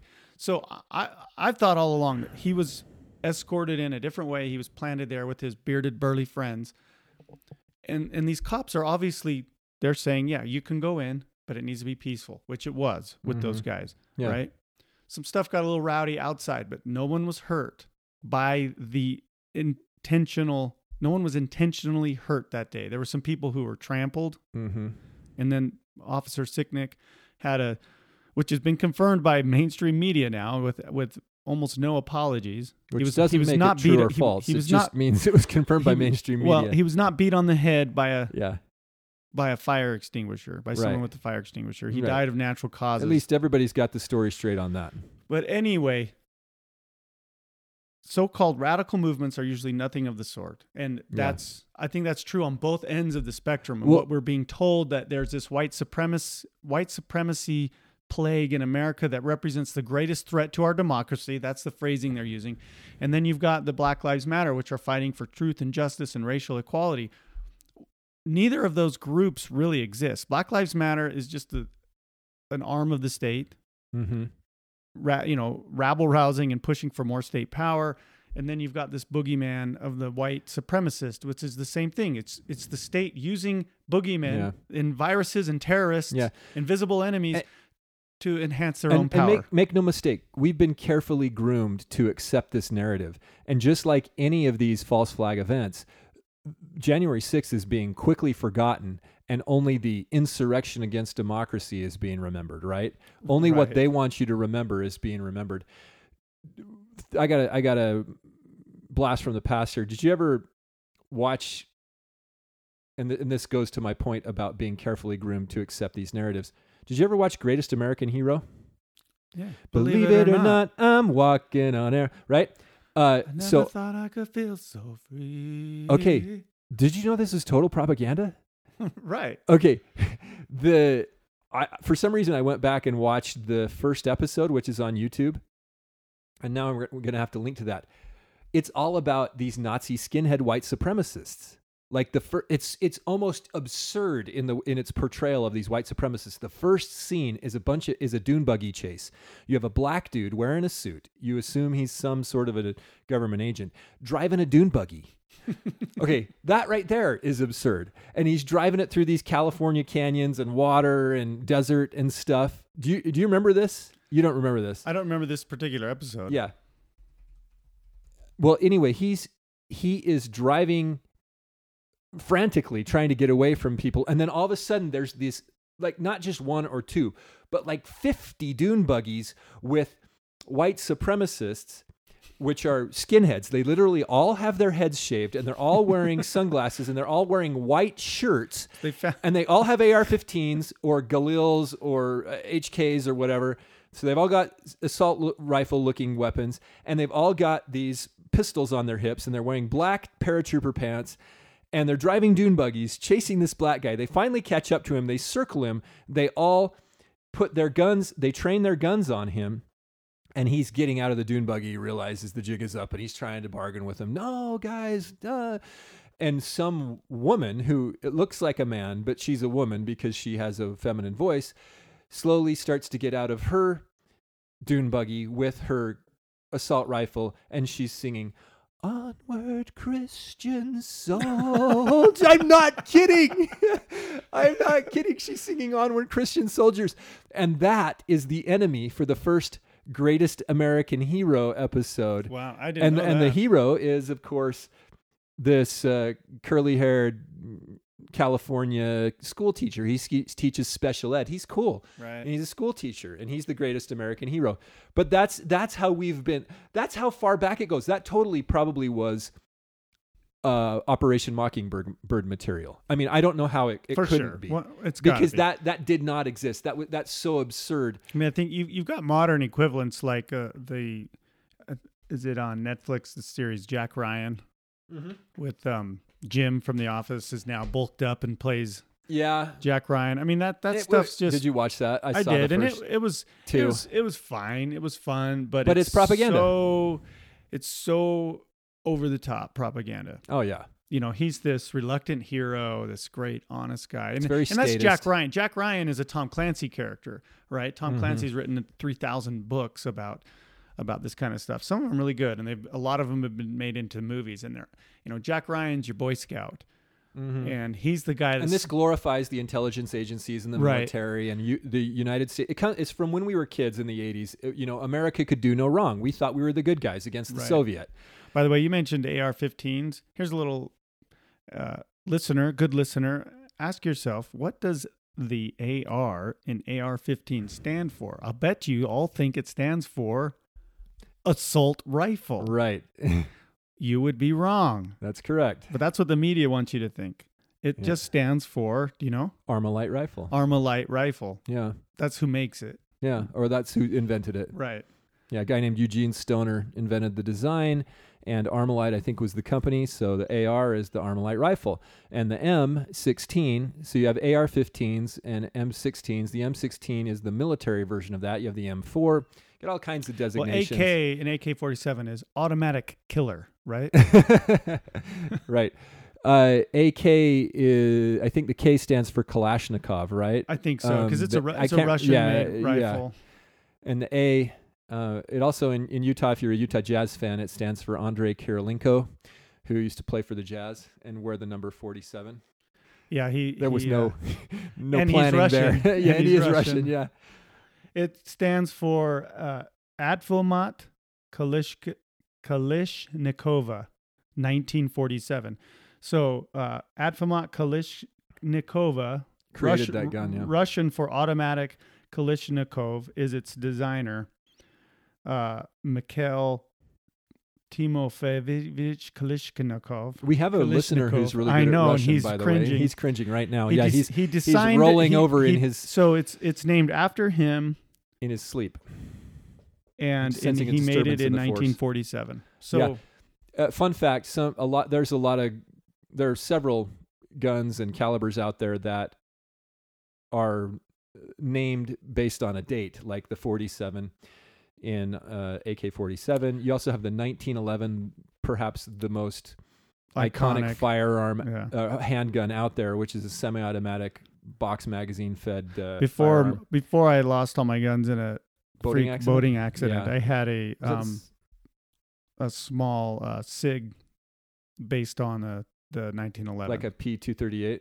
yeah, I believe Oh, that was the one of those. I believe that was the exact gun it was before It's I a- lost it in the 380 boating caliber. accident. Yeah, yeah. yeah. It's it's sad to lose those types of things, but I know how you feel because Well, I've it- lost guns in a the, boating the accident. circumstances were really odd. It just someone invited me to go boating, and they said, all your guns. "Bring all your guns because there's a really a lot of good- we need to shoot. good chance you could lose them all on the boat." And for those of you who don't know what we're talking about, look that up. That's a real story that happened with real people that are supposed to be really responsible with their guns. and was it a DEA agent?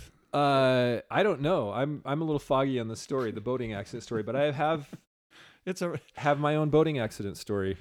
But um, okay, number number six. Well- Let's get back on track here. The 30 6, by the way, also is thusly named because it was 1906 Yeah, that's a good a good quality hunting rifle caliber. caliber. okay, okay. get backtrack. Number six. Most people in our society. Wait, no, sorry. Number five. Yeah, don't skip five. Any dissident voice you have ever heard through corporate media is probably a fake. The system does not hand out free publicity to its actual enemies. Hmm. And this is that whole idea of controlled opposition. Right. So we got to we got to think about this one. That makes a lot of sense.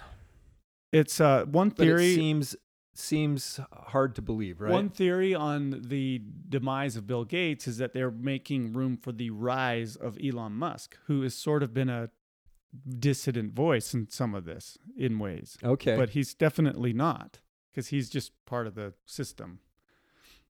Clearly, so their you don't get is- rich like that without being part of the system. the idea is to they got to move out with the old man Gates whose technology is old and stupid and no one cares about. One, he's not very sexy. Right. And you go on to Musk, who just hosted Saturday Night Live recently, like last week. So a lot of, you know, he's, he's been in the media a lot. which I heard was pretty dead. Well, He's- right. What, Saturday Night Live has already been deadified, and Musk sort of drove it deeper. And Musk, you know, he obviously he's got Tesla, but there's a lot of other things that he's interested in, especially the the the the, the sci-fi sexy thing is yeah. Neuralink, which is basically a chip in your brain, and he Oh, yeah. sells it. He sells it very convincingly. Uh, you know, and he's gone on the Joe Rogan podcast and talked about this how it can sense medical problems in their in you know the instant they arise, and so it could cure cancer because you could go and treat it immediately or could help your brain regrow things and it's like okay maybe but it also you could just flip a switch and blow my head off with it you know like there- Kingsman. there's a lot of things wrong with the chip in your brain that would uh, Everything is wrong with a chip in your brain. Let me just right, state that right, unequivocally right, There's now. no Have you not seen Star Trek with the Borg? Right, Don't do not right. put a chip in your brain or anywhere else in your anywhere body else in your body. So anyway, I'm wondering if he's sort of going to be the next. Of course, he gets villainized too. So I don't know. But anyway, dissident voices in the media are fake. I think that's true. You see that with celebrities. You see that with, uh, you know, billionaires or whatever. Okay, what's next? Number six. This is true. This is going to be hard for some of This you. It's hard to swallow, but it's an unfortunate Most truth. people in our society are cowards. They will jettison all the fine values and principles which they have been loudly boasting about all their lives merely to avoid the slightest chance of public criticism, inconvenience, or even minor financial loss. I'm sorry for the comments I made. I will try to do better. Well, not just that, but I'm thinking of this uh, meeting you attended where you had a, a church official who caved to the pressure, the peer pressure, where he takes his mask off. It either is or it is not. Okay. Right. It is either good or bad, and he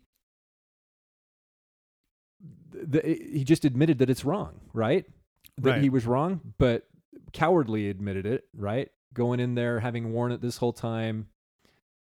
Well, and and we Although they're going to, of course, say that well, we needed to wear it earlier in the year. we've been told that wearing one is is Christ-like. We've been told that it saves it saves lives. Even the the the state.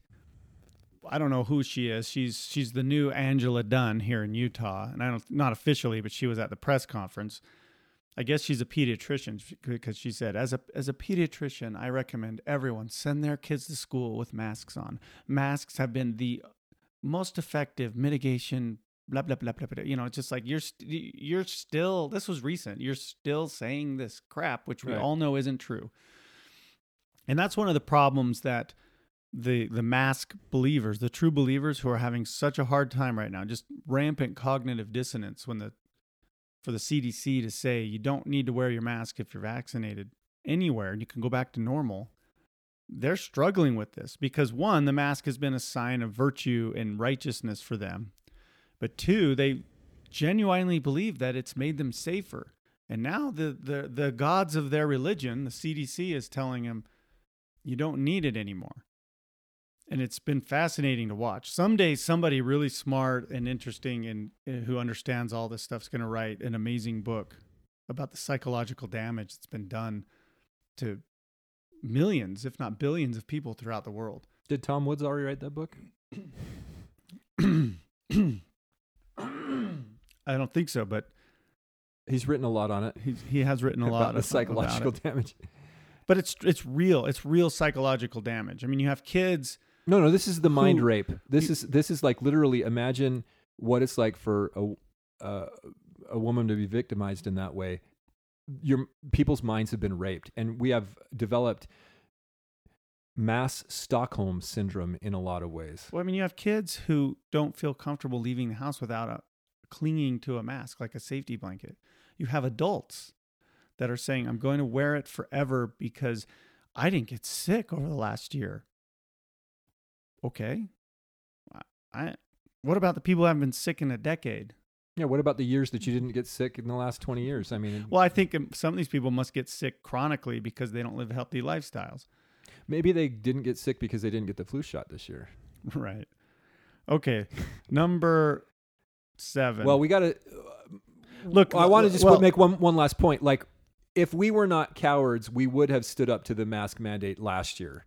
right, W- this just shows we're willing to go along. And and we were. I want to qualify this. People, get, yeah, it's because people were duped. They they're We were given told a it was the right thing yeah, to you're, do. you're given enough of a justification to go along with it. Then the people who have firm minds, the strong thinkers, the critical thinkers, are are demonized. They're castigated and ostracized and censored, and the mass mob mentality sort of takes over. And and then the people that are, have a less of a critical fortitude, they take over Well, and and they they, pe- they go along with the the masses. And they people- go along with each other. People were told it was the right thing to do. Well, nothing changed that made it right for the last year that wouldn't have also made it right for the last hundred years.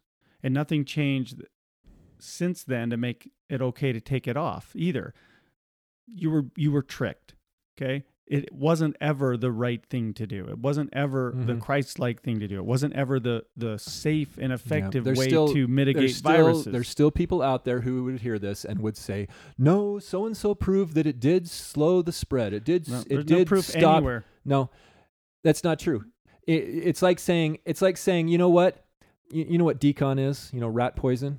Mhm. It's like saying, well, I mean, either the either the virus is deadly or not, and so it's like saying, well, I'll have a, a little bit of d-CON in my Cheerios. As opposed to a lot of d-CON. Wait. That, that's the argument they're making about wearing a face covering is eh, that a little bit of a virus is okay, but a lot of a virus is not. Right. And the mask, you know, we, we're falling into it right now. The mask has been a great distraction. The real bravery and courage should have come almost immediately in March of last year. We should have rejected lockdowns, closures, uh, this idea that cer- only certain people are essential. We should have told the government you have no authority here. You cannot do this. We we We should have as a society. we get to decide the amount of risk. It's so funny that you know Dr. Da- Dr. Angela Dunn uh-huh. here in Utah Is said, it an honorary degree that she has? well, I, I think it's a real degree, but I don't know that she's ever treated a patient. I really don't know that. But she said on Twitter that that people need to um, weigh the risks and rewards, you know, the risks, and take responsibility for their own health. And she said that in regards of, in, in with regards of like going outside or something or shopping without a mask or something silly. And I just thought, you you really are absolutely clueless because that's been the argument from people all along is let me make the decisions for myself and the cdc director said the same thing people need to be responsible for their own health it's it's remarkable gaslighting Mhm. and where we failed as a society though is to not we didn't we we didn't stop our freedoms from being crushed because we're, it, we're they're not coming back people right. this will hang over our heads forever. They have now have lockdowns, masks, closures, uh, proof of health, proof of vaccination. They have all of these things now in their arsenal, and they are not going to give them back. We will be locked down again. If not As this it- coming winter, some winter in the near future, there'll be another novel coronavirus or something else Climate catastrophe. we some we will be locked down again and we are basically i think we're powerless to stop it unless we change now Right. And this is because most people in our society are cowards. That's just, as a group, that's just a fact. And, you know, I've got to admit, you know, I, I behaved in a cowardly way. I didn't stand up more than talking to friends and trying to figure it out. It, it's, it's difficult because they, because of their control of the mainstream media and because of their control of the public mind via the mainstream media. Remember what Orwell said? He said, that it was hypnosis. He said it was the result of newspaper and radio hypnosis. Because of that, it makes you question yourself. It makes you question what you should do. And it also makes you question the efficacy, the the rightness or the you know, just the safety of going out and standing up. You know, you, Th- you- if, the- if you're if you're if you're of strong mind and you feel like you should go out and put a sandwich board on that says the end is near or you're wrong. I mean, the, you smart people ask themselves the question, well, what do I have to gain from doing that when everybody else is going crazy? There's something to be said for going and hiding in a cave when all of society is is and that's the being destroyed around you. Does that make you a coward? that's classic gaslighting though it's to make you question what you know is right to make you question things like well look at the sky is blue no it isn't no it's, Yeah. it's green it's green not grain There are five lights. green right two plus two is Five. five. It's Just and, say and that's and and Just say it's it. Will you not just say it? it's been extremely difficult to act in a courageous manner in any meaningful way for the regular person because you know we were laughing about this before the podcast today. Jordan asked you know do, do your friends group listen to the podcast? Are they giving you feedback? And i said i i said i ha- i don't really have a friend circle. It's more of a friend triangle. There's two other guys and, and that's about it. And they don't really listen and i don't really push it on them and but I do have some family members that listen. I get a little bit of feedback. But uh, what what's a what's a regular schmo supposed to do to stand up to what amounted to a worldwide propaganda campaign and liberty crushing coup? I mean, this article calls it a coup, and that's what it was. It was a takeover. Well, we're living in a radio, newspaper slash internet, TV, social media world, And so that's when they control that reality. Then they control the external, and it wasn't actual just reality. information going out it was also we, the the the people who really bought in had permission from political religious corporate celebrity leaders you know quotation marks leaders Permission or cooperation. to to harass and accuse and accost and even assault people who didn't go along with it because they were killing grandma they were dangerous if you didn't if you smiled look our governments made smiling in public an act of aggression. They Mhm. made smiling in public equivalent to walking up to someone and stabbing them in the guts with a knife. At least socially equivalent. right, right. All right, number Yeah, let's keep moving. number 7, we probably don't need to go into this cuz we've done it a lot even mm-hmm. today, but number 7, the mainstream media is nothing but a propaganda machine for the system.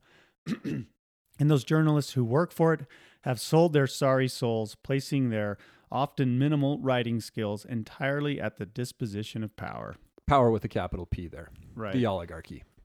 Yeah, and that's that's. I don't know. I mean, we've been talking about that, and it's Yep. absolutely one hundred percent true. Enough said. Number eight. This is an interesting one. I didn't think was going to be on a list like this. Number eight. Police are not servants of the public, but servants of a powerful and extremely wealthy minority which seeks to control and exploit the public for its own narrow and greedy interests. See, that that's technically correct, and I have some close acquaintances in law enforcement, and will play the devil's advocate, talking to them about certain things. Technically, that is correct as it stands right now, but in in principle, the police are supposed to be servants of the public, and I believe that there are a lot of good men and women out there who are actually acting, trying to act in that capacity. So you have a strange paradox that's occurred in the last year. You have the Black Lives Matter movement and the anti police movement, which I think is dangerous, detrimental to our continuity, our safety, our peaceful society, because these, these officers of the peace, when you go to uh, post to become certified as a police officer, you go to what they call police officer. It's not police officer um, training, it's peace officer safety training or something like that. I can't remember what it, what the S stands for. And they look at themselves as officers of the peace, which it's it's in the it's in the history, it's in the tradition, it's part of what they're supposed to be doing. But as more regulations evolve, as more onerous uh, opportunities for them to entrap the public, to trap them in, you know, by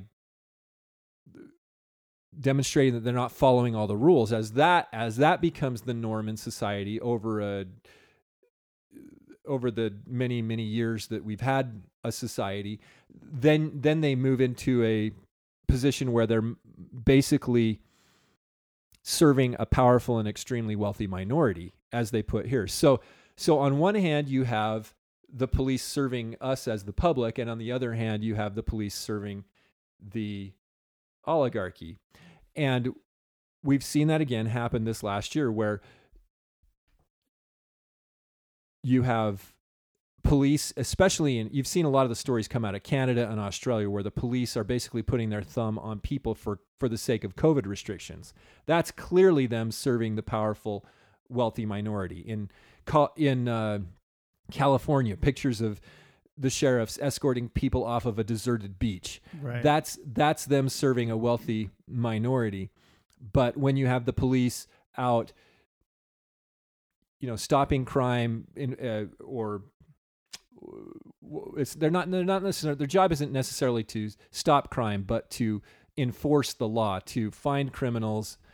It's a misnomer that we see in the movies all the time that the police are going to be there to stop a crime in progress. No, usually what they do is they mop up afterwards right. and they do their best to stop crime where they can but Their presence can be a deterrent. Yeah. There's that whole theory. but th- but as they are out there working against violent criminals you know people who would steal from you rob you kill you rape you whatever those are the good functions that we want police to Right. perform I think that in talking to some police officers here locally, I think one of their concerns is that they've been tasked with doing a lot of things that were never meant for police officers to do.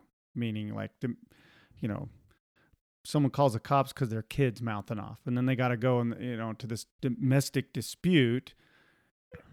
And sometimes those blow up in their face. Sometimes it's just a waste Mhm. of their time. But I th- I think it's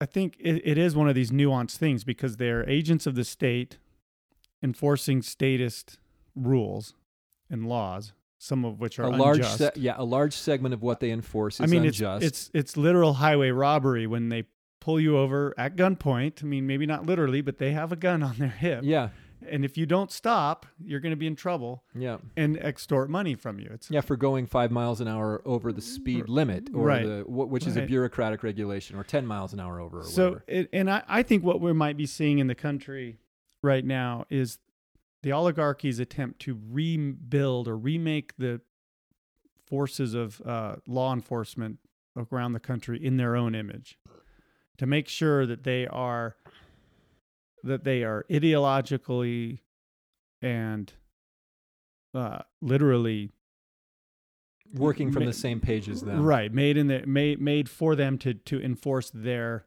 Yeah, because I think in a lot of places in the, in the states, in the U.S. anyway, cops generally are small c conservatives.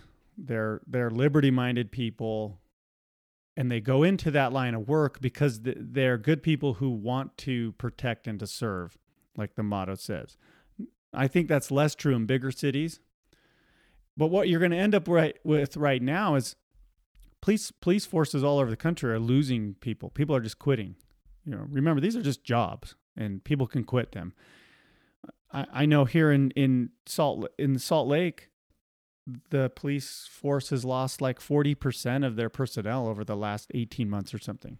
oh yeah, that's true. that's- That's, a fact. That's People a lot of people. because of the actions of the Salt Lake City Council and the So oh, the bureaucrats up there, the the the the illiberal bureaucrats up there, right, they have uh, lost a ton of people. A lot of guys have retired. A lot of guys are transferring. A lot of guys are getting jobs elsewhere. so you lose forty percent. You're probably not replacing forty percent. So that means fewer cops, which means less deterrent. But it also means you're replacing you're replacing those cops with less desirable candidates. because Absolutely. people who are rational and normal aren't aren't going to go work- into they don't wanna going work to- under those they're not going to go into law enforcement now. So what are you going to get? You're going to get a bunch of criminally minded yeah. thugs, and they're going to create the law enforcement uh, officer. The stereotypical officer is going to become what exactly what they think are or and are telling us that they are all are right now, and that's criminal thugs. Yeah. So they're creating that. So there's there's a nuance here on this article that we need to point out. I believe Off Guardian is a UK endeavor. Isn't the isn't this a this website is entirely dedicated to being the antithesis of the Guardian, I which is a so. Uh, which is a British newspaper. I think you're right. And so they're trying to tell the truth that the Guardian newspaper won't, or the website we we call them newspapers, but now everything's Right. online, right? So they're trying to tell the truths that the Guardian won't tell, and they've named their website off-guardian.org. And I think that I don't know who this winter person is. I, while you've been talking there, I was trying to click around the website, try to find some more information. But my guess is that this point eight should be taken from a more British Right. angle. And if you've been watching the news coming out of Britain, that they have been incredibly evil the way they've enforced their coronavirus restrictions. They're fining people, locking them up, all for being out for protesting. Europe in for- general. yeah, but that Has been really in, in. Britain, particularly, especially, they're they're just literally into an Orwellian mode, And here in the great state, stopping people from the great associating. the great liberty-minded state of Utah, the rural sheriffs and police officers are getting criticism for not enforcing ma- masks rules and things like that more seriously. And that just Well, they had the- been, the- but the- nothing's happened. Right? Well, it tells you the direction of, of the, the media and the politicians here. They want more enforcement. You know, if you Yeah. go back to, you know, the, the kind of the height of all this theater in Utah was right around Thanksgiving when they tried to cancel Thanksgiving here in Utah and make it, they made it illegal for a time to even go visit a friend. Um, never forget that they did that. And um, the press conferences, uh, that's when I really started paying attention to these press conferences with the governor. This was Governor Herbert at the time and Angela Dunn. Cox was too busy talking about his rendezvous with destiny, but um, um, the questions from the media at the time were all about enforcement. How are you going to enforce? Basically, what they were saying is, was they were kind of tiptoeing around it. What they were saying is, are you going to arrest people that go visit their neighbors? Are you going to arrest people that don't wear their Right. masks? And remember point number seven: the mainstream media is nothing but a propaganda machine for Right. the system, and we've talked about that. Imagine. But that's the big that's the big problem is they, they like at the Bakersfield doctors press conference they were like what what Right. They were. how can this be you're not you, Ima- you guys aren't on the script It's one thing if you have like a great post with the with CNN and you get to cover like this, the the, the White House or something. Mhm. Imagine being being a, a two bit reporter for KSL in Salt Lake City. No one reads your crap.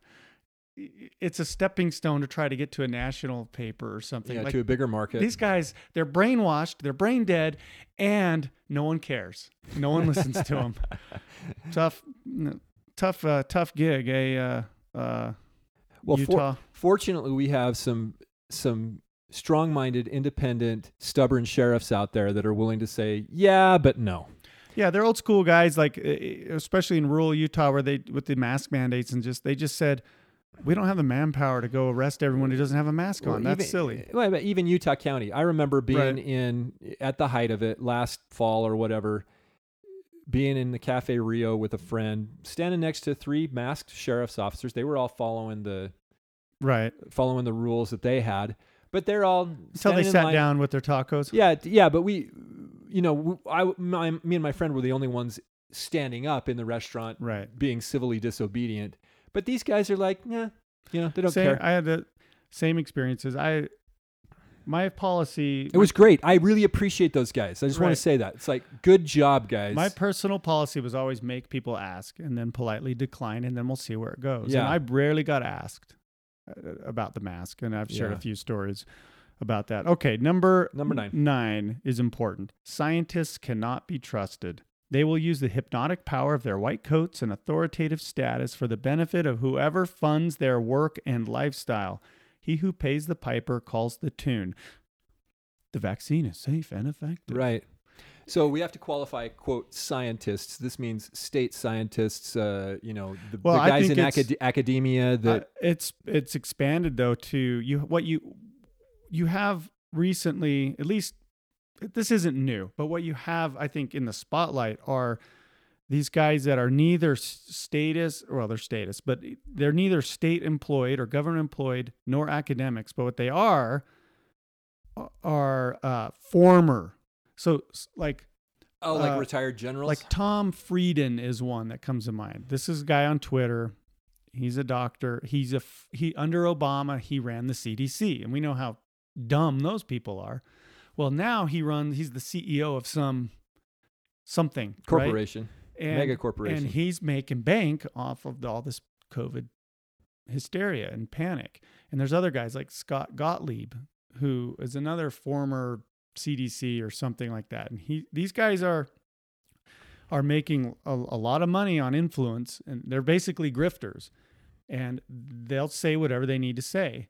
You know, it's funny to watch them recently saying like, "Yeah, yeah, you you can you can take the mask off if certain you know conditions are met." Of course, when just a couple of weeks ago they were saying that masks were the greatest thing ever and we could never take them off and again they they're there's a the, the most famous example i can think of is a guy named eric fingal ding I'm going to look that up and we- check, this fact guy- check you. this guy before covid was a no name nutritionist okay nutritionist he jumped onto covid and he It's F I F E I G L D I N G. yeah fingal ding Fing, fing, Fiegelding. But yeah, you're right. this guy he he is the ultimate grifter. And I, I don't need to go into all the details but he's been super pro mask super panic. He's he's he's thrived on panic panic panic panic. He said schools should never be opened again basically. Well it turns out that he moved his family his wife and child to austria so he could go to a private school that was open and did not require masks. So there's tons of hypocrisy. There's tons of just false but and now he's asking people for money the the science world the medical world doctors epidemiologists researchers I will never fully trust another one again unless I know that person, unless I have reason to trust them. The the medical profession is ruined. It's almost like, oh, you're a doctor? Oh, sure, okay. Wow, yeah, I'm sure you are. Like and, and and and when I if I ever need to go to the to a doctor for something more than just a checkup, and I, I don't go to doctors very often. I don't even know why you'd want to go for a checkup because Well, then they're well- going to find something. Well, that's what I'm saying. Is like if I ever find myself for a That- legitimate reason, right. That's the whole thing to about go to a doctor. That's the whole thing about early detection with cancer. Is right, if you can find it, then you can spend a lot of money treating it. right. There are schools of thought out there that we our body fights off cancer all the time. So early detection is just a way to get you into chemo right. as quick as possible. But I'm going to ask doctors from here on out: Were you pro lockdown? And if What about pro mask? Were you uh, pro yeah, mask? or you were you pro mask? And if they dance around it, or just can't say no, I'm not. I wasn't. yeah, then maybe you don't want them treating you I- I because do- it's a false yeah, reality. I'm gonna go find a. I'm gonna go find a doctor that was honest throughout all of this, and not a doctor that gets paid by the pills. Um, you know, I I wrote something like on Twitter. I said something like, "Your governor is not your doctor. Your state epidemiologist is not your doctor. Your pastor is not your doctor. The starlet on TV is not your doctor, and your doctor is probably a drug dealer. Find an honest doctor. Your doctor's probably a drug dealer. Find an honest doctor that. So true. is objective and suggests objective, rational treatment options for you and isn't paid by the prescription if you can. Right. And see, I just want to qualify that when it says scientists cannot be trusted, the problem is we've bastardized the language. We've destroyed the language. And so now you have all these science religionists who say, Right. you're a science denier if, if you don't listen to the scientist. Well, uh, they're. That just because they say they're a scientist doesn't make them a scientist. Just Right. because they just because they got credentialed doesn't necessarily. Yeah, It, it may make them a scientist, may not, may not make them a good scientist. Right. What we, you know, you, I guess they're right. Scientists in general cannot be trusted. Well, you see, should all, you should never trust anybody that way. That they want you to trust the scientists. Science is based on mistrust. The scientific method is based on Questioning. questioning and re- re- repetition and proving things wrong. Right? Not Right. just accepting things on faith. And, and science has become a religion. Right. It and the thi- absolutely has. And the thing that kills me about 2020 is we just wholesale disregarded what we supposedly know about the immune system and vaccine science theoretically. The the accepted general quote unquote accepted science on the subject was completely thrown out the window. Like right now you've got a bunch of vaccine deniers out there in the mainstream saying, well, like like this Fingal Ding guy. Like I just looked up his Twitter Mm. and he has retweeted somebody else's tweet. And well, first of all, he tweets the quote "Holy Mother of God" tweet was exactly one year ago today. I didn't even care what that was. Well, that was I'm gonna that skip was that. the original. That was his original COVID panic tweet, and it went viral.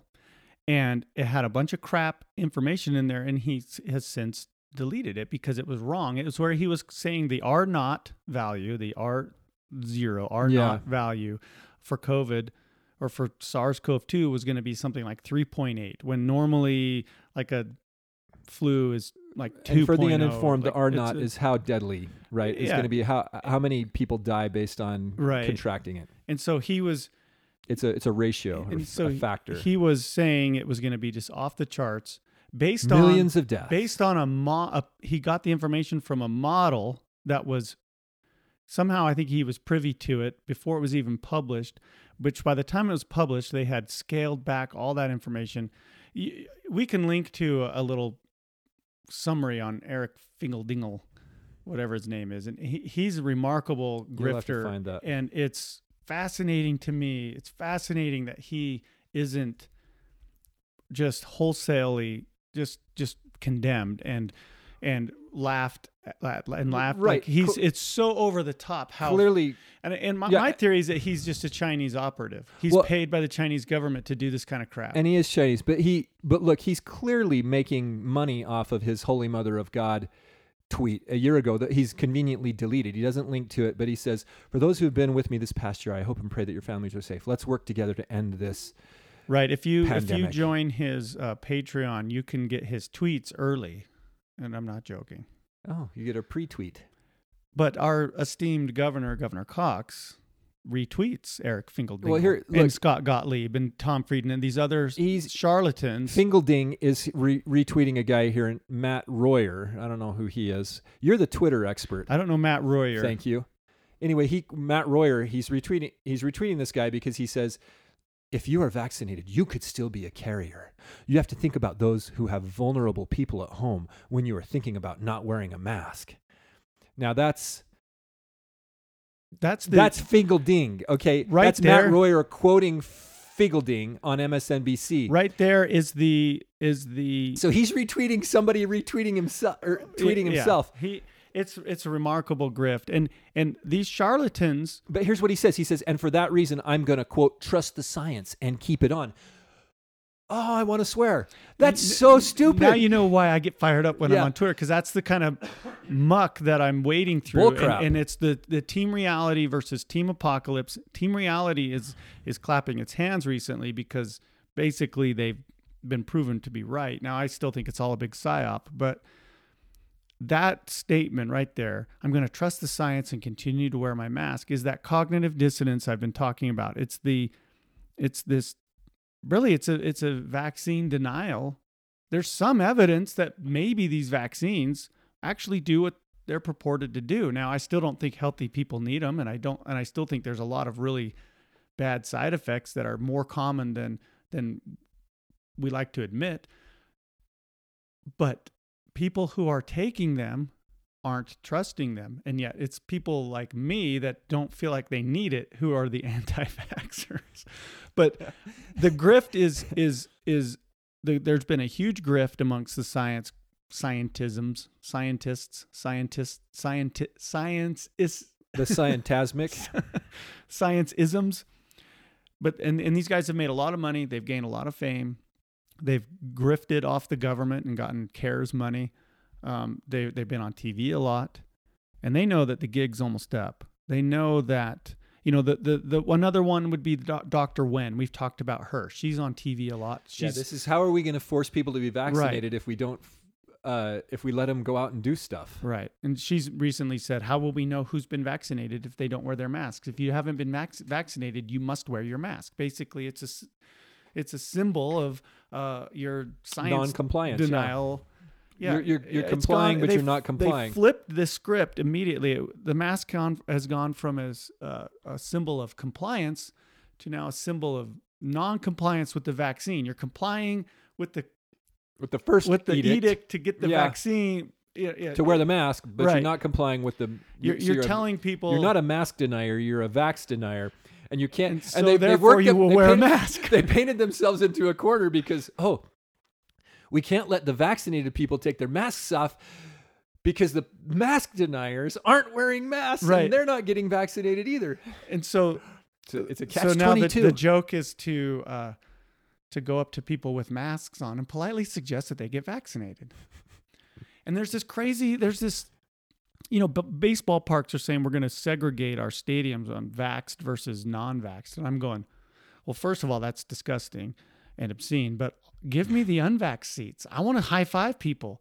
I want to cheer Yeah. with you. Like we're Yeah. going to have way more fun in the unvaxxed section Yeah. because we're not we're not afraid of each other. mm-hmm. We're not afraid. We're going to go back to the old normal where we would drink beer, slosh, slosh it on Share everybody, popcorn. share popcorn. Yeah, You know, throw things at each other. five. Like like that. We've talked about this. Sporting events. Spitting is a part of baseball. sporting events are well for the players. I don't have the, but sporting events are a great way to bring strangers together. Have you ever high fived a stranger at a sporting event? I have many times. You ever high fived a, a stranger at church? No. See, Well, I've shook hands with a stranger, you know, at church. you yes, things go on at sporting events that don't go on in other places. yeah. Okay, number 10. Okay. Progress is a misleading illusion. The and he quotes air, you know, uh, quotation marks. The progress of increasing automation and industrialization does not go hand in hand with the progress in the quality of human life, but in fact will progressively reduce it to the point of complete extinction. When I read that sentence for the first time that you know, yesterday or whatever, I immediately thought of WALL-E. Remember the movie WALL-E? Yeah. when the people have all of this great technology and progress they're on a space cruise ship they're Well, they've uh, the the idea. I think, if I remember right, is that we ruined the Earth. We earned so Earth- we we had to ruined Earth. leave. We had to leave on a big spaceship, but the spaceship was fully automated, and so over time, the people grew fat. And to the point where they can't even walk. they can't even walk because their bone structure changed. But they're not only that, but they had no social interaction with each other. There was no romance. There was no um, physical contact with people. They couldn't talk or walk. They they had screens on their little floating chairs. yeah, they had floating chairs. Food delivered to them. This is really interesting because we, how have we spent the last year? Okay, on a screen with food delivered to us and almost no human contact. Right? Yeah. I'm And- still trying to figure out who if Winter Oak is a man or a woman. This person has done a really good job at hiding their identity, by the way. Well, uh, this uh, this article was originally published as part of issue 65 of Winter Oak's Acorn Bulletin. Read the full bulletin here. and There's That's a what. I've been looking or at. follow Winter Oak on Twitter here, and there's a link. So we will link to Winter Oak's things. And Winter Oak, if you happen to hear this, Come be a guest on our show. this is a great list, and we would love to have you on the Mind Virus podcast, mindvirus.show.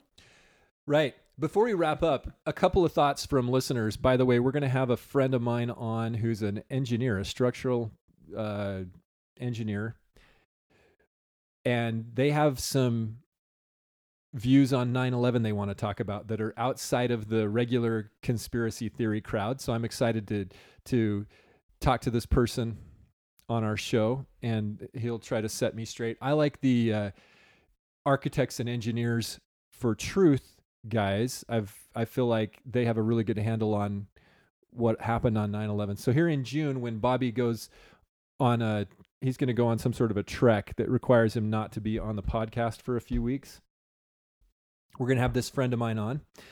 And uh, we'll talk about that and some other interesting philosophical topics i think related to the things we've been we've been discussing but we're going to have a 9-11 episode so that'll be interesting coming up Cool. and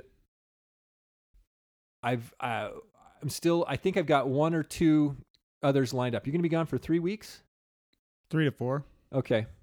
So you've got black sacks that you're going to put over these people's heads. So that nobody can see them. right? When you, when you so that they can't see where they're where they're being taken to, right? Well, I'm not gonna do it here in your basement. I think your wife would probably. Well, no, I'm saying out. even to your basement or Well, some of them already know where I live. Mm, risky. I may take them into the mountains to an undisclosed location. That could be cool. Okay.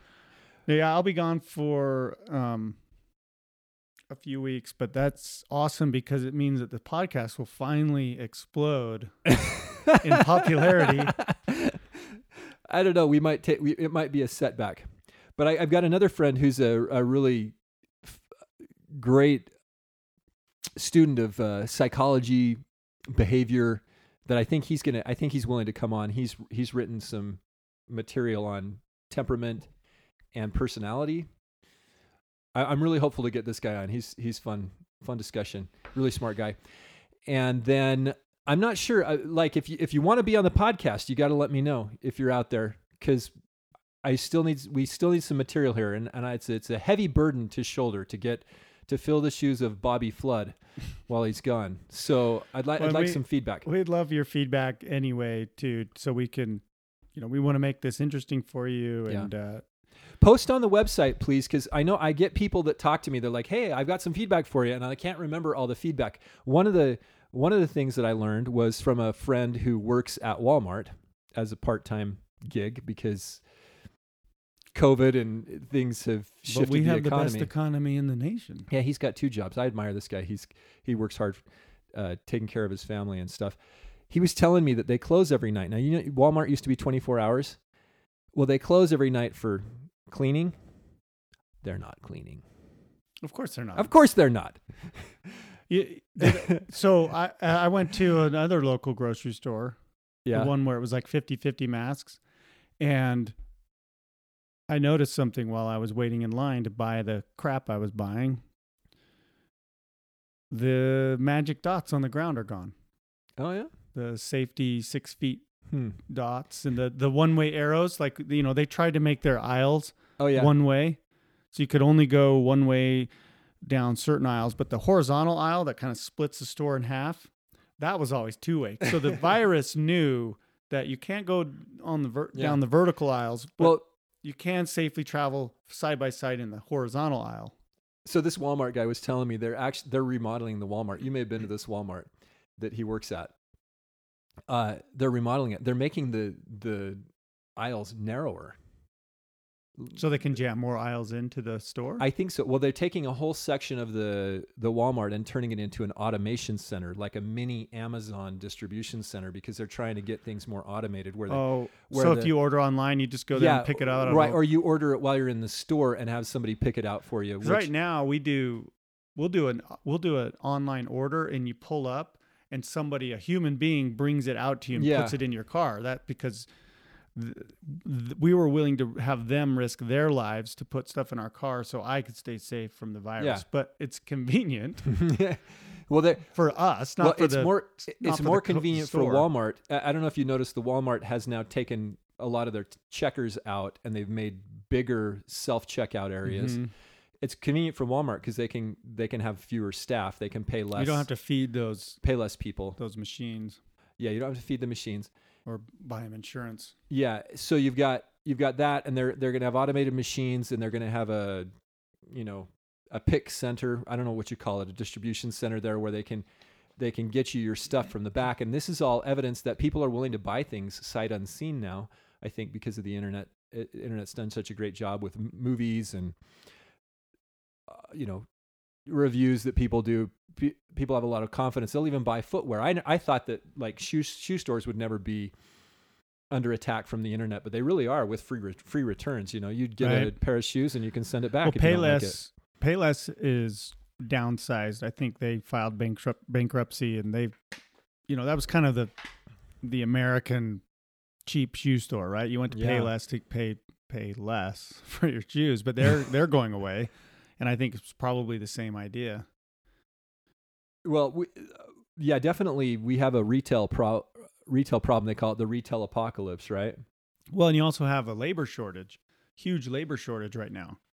Well, because the government's paying people not Right. to work. And and so if you still think universal basic income is a good idea, then you are a clown because this labor shortage proves that a universal basic income is a terrible idea for lots and lots of reasons, but one of them would be mass labor shortage, especially in the service industry.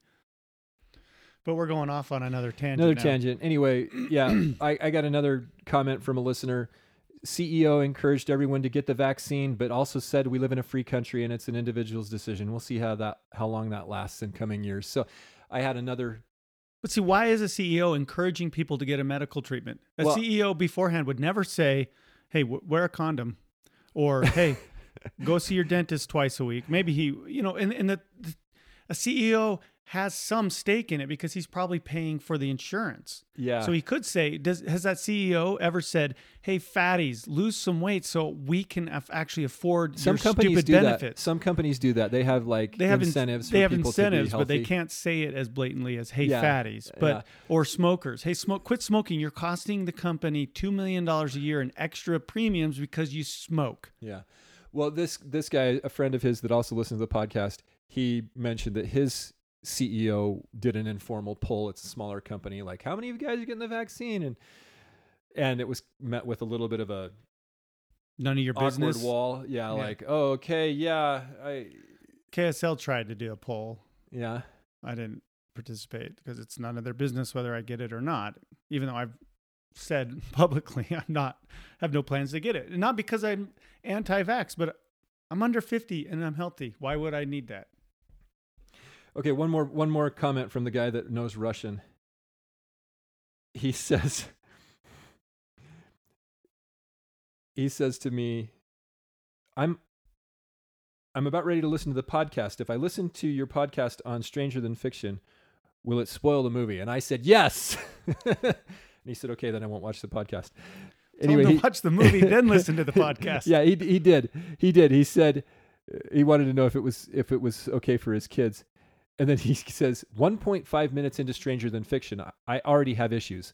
A Windsor barely takes more time to tie than a half Windsor, not 43 seconds longer, or a or single as the narrator calls it. And a Windsor isn't called a double. If she's going to be pedantic, at least be accurate. I'm going to have to relax my attention if the narrator keeps this up. And I wrote back and I said, "Ha ha, you're Harold." Right. And he says, Well, I don't count floor tiles or my steps. But if someone later asks me about which soap dispenser was most empty, I've learned I'm more likely than the average person to have picked up on the details.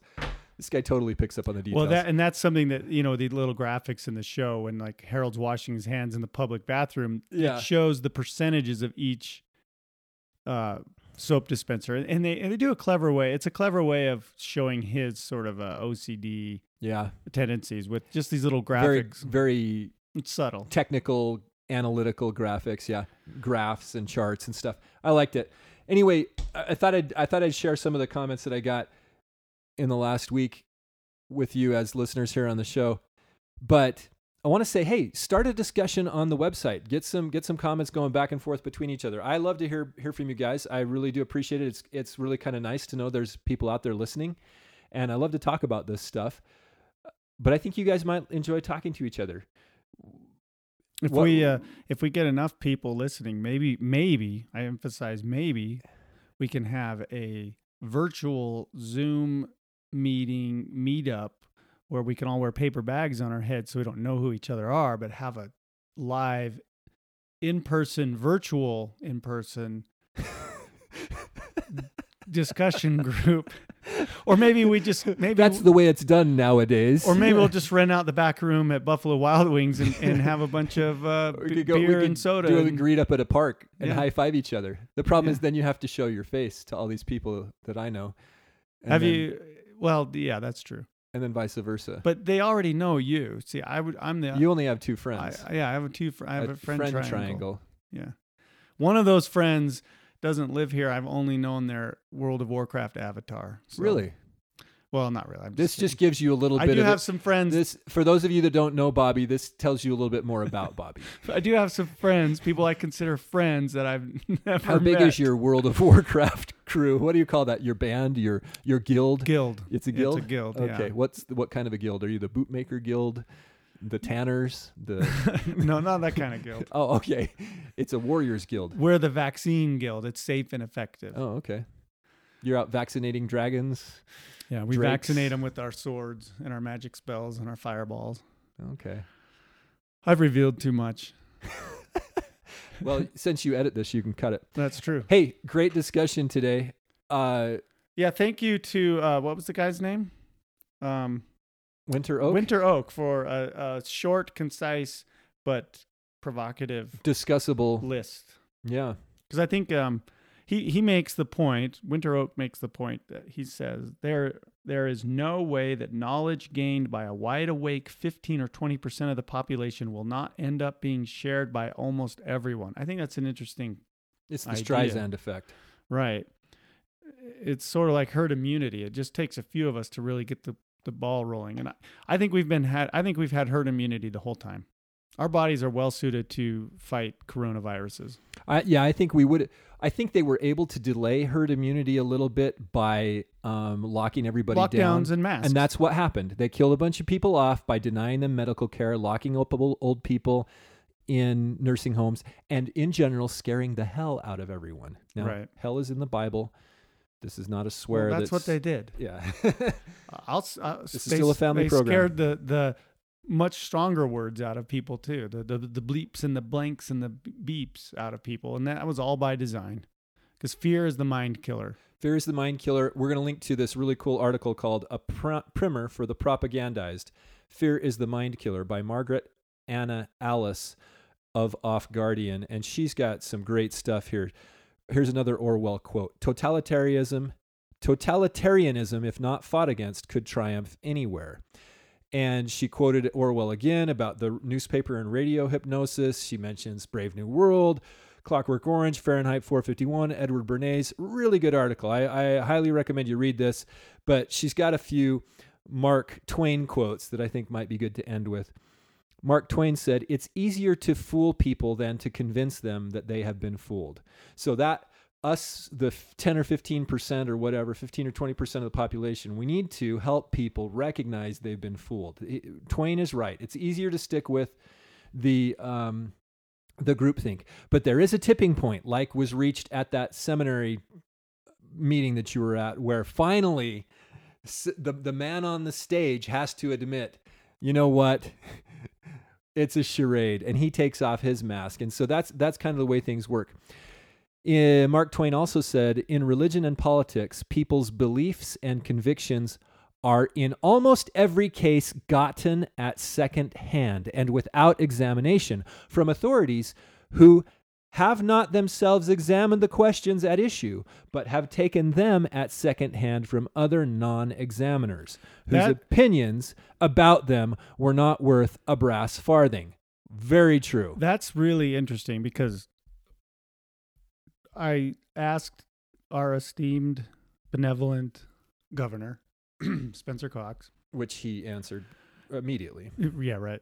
But I, you know, I, I do this on Twitter just to poke at him. But I said, did at any point, at any point, did you guys? I said, did you just panic, or did you, did you deliberately deny and reject empirical evidence? Did anybody in your COVID HQ during the last while? Did anybody show courage or even curiosity about? Any of this? Did you know you were so wrong? And of course, he's not going to answer, but but that quote is a really great summary because you know Cox would retweet like Eric Feigl-Ding and Scott Got- Gottlieb and these other so-called experts. I don't think he. I don't even think Angela Dunn, who's supposed to be the doctor, right? I don't think they spent any time analyzing the data Well, we've we've discussed this before. or or Like, entertaining a, a, a alternative point of view, like the Great Barrington Declaration. Right. You brought up an article way back about how people do research online. They do a Google search, they spend 15 seconds on it, and then they debunk the Great De- Barrington Declaration and all the people, the illustrious, credentialed folks that have signed it. Right. And that that's just the way society is right now. We're in it. We're in a mind Prison. prison. I was going to use the word F U C K. No, we don't want to use we're that. Literally, we are in a we're we are. That's that's the way I describe. It's literally Well, FUBAR. The whole thing. we're being is yeah, we're, we're up. absolutely being ruined. Our our brains are being ruined, and you can see that if you go on social media, you can see that with this cognitive dissonance right now. You can tell whose mind has been broken because they are lost right now. But They're utterly lost because the government's telling them to do something different than what the government's been telling them to do. And they can't handle it because their virtue and their identity and their their political affiliation is all tied up in all of this uh, this the masking and the social distancing and the lockdowns and it and they don't know what to do that it's now that it's over. That is the hallmark of the entropy world that we live in. It, it, the destruction of the mind is what precedes the physical destruction. And we're on the cusp right now. We need to fight this entropy, fight this entropy of our, of our theoretically scientific world that we supposedly lived in, you know, the, where, where, where reason was supposed to prevail. I don't think we need to fight the entropy. We need to help people repair their minds, repent, We've- change, and expand their minds. We've never been dumber I know. as a Yeah. society. We've never been more At this point, stupid. that's where we're at. So we need to fight against that. And that quote sent us off on another tangent, just as you thought we were Just as we were about ready to wrap up. So up. let's wrap it up. Okay. But uh, as always, guys, we we appreciate you. Thank you for hanging out with us for a little while. Um, you can find us on the web and at mindvirus.show and anywhere else you get your podcasts. And uh, for both of us, this is Bobby Flood signing off with our dramatic music. Have a great week.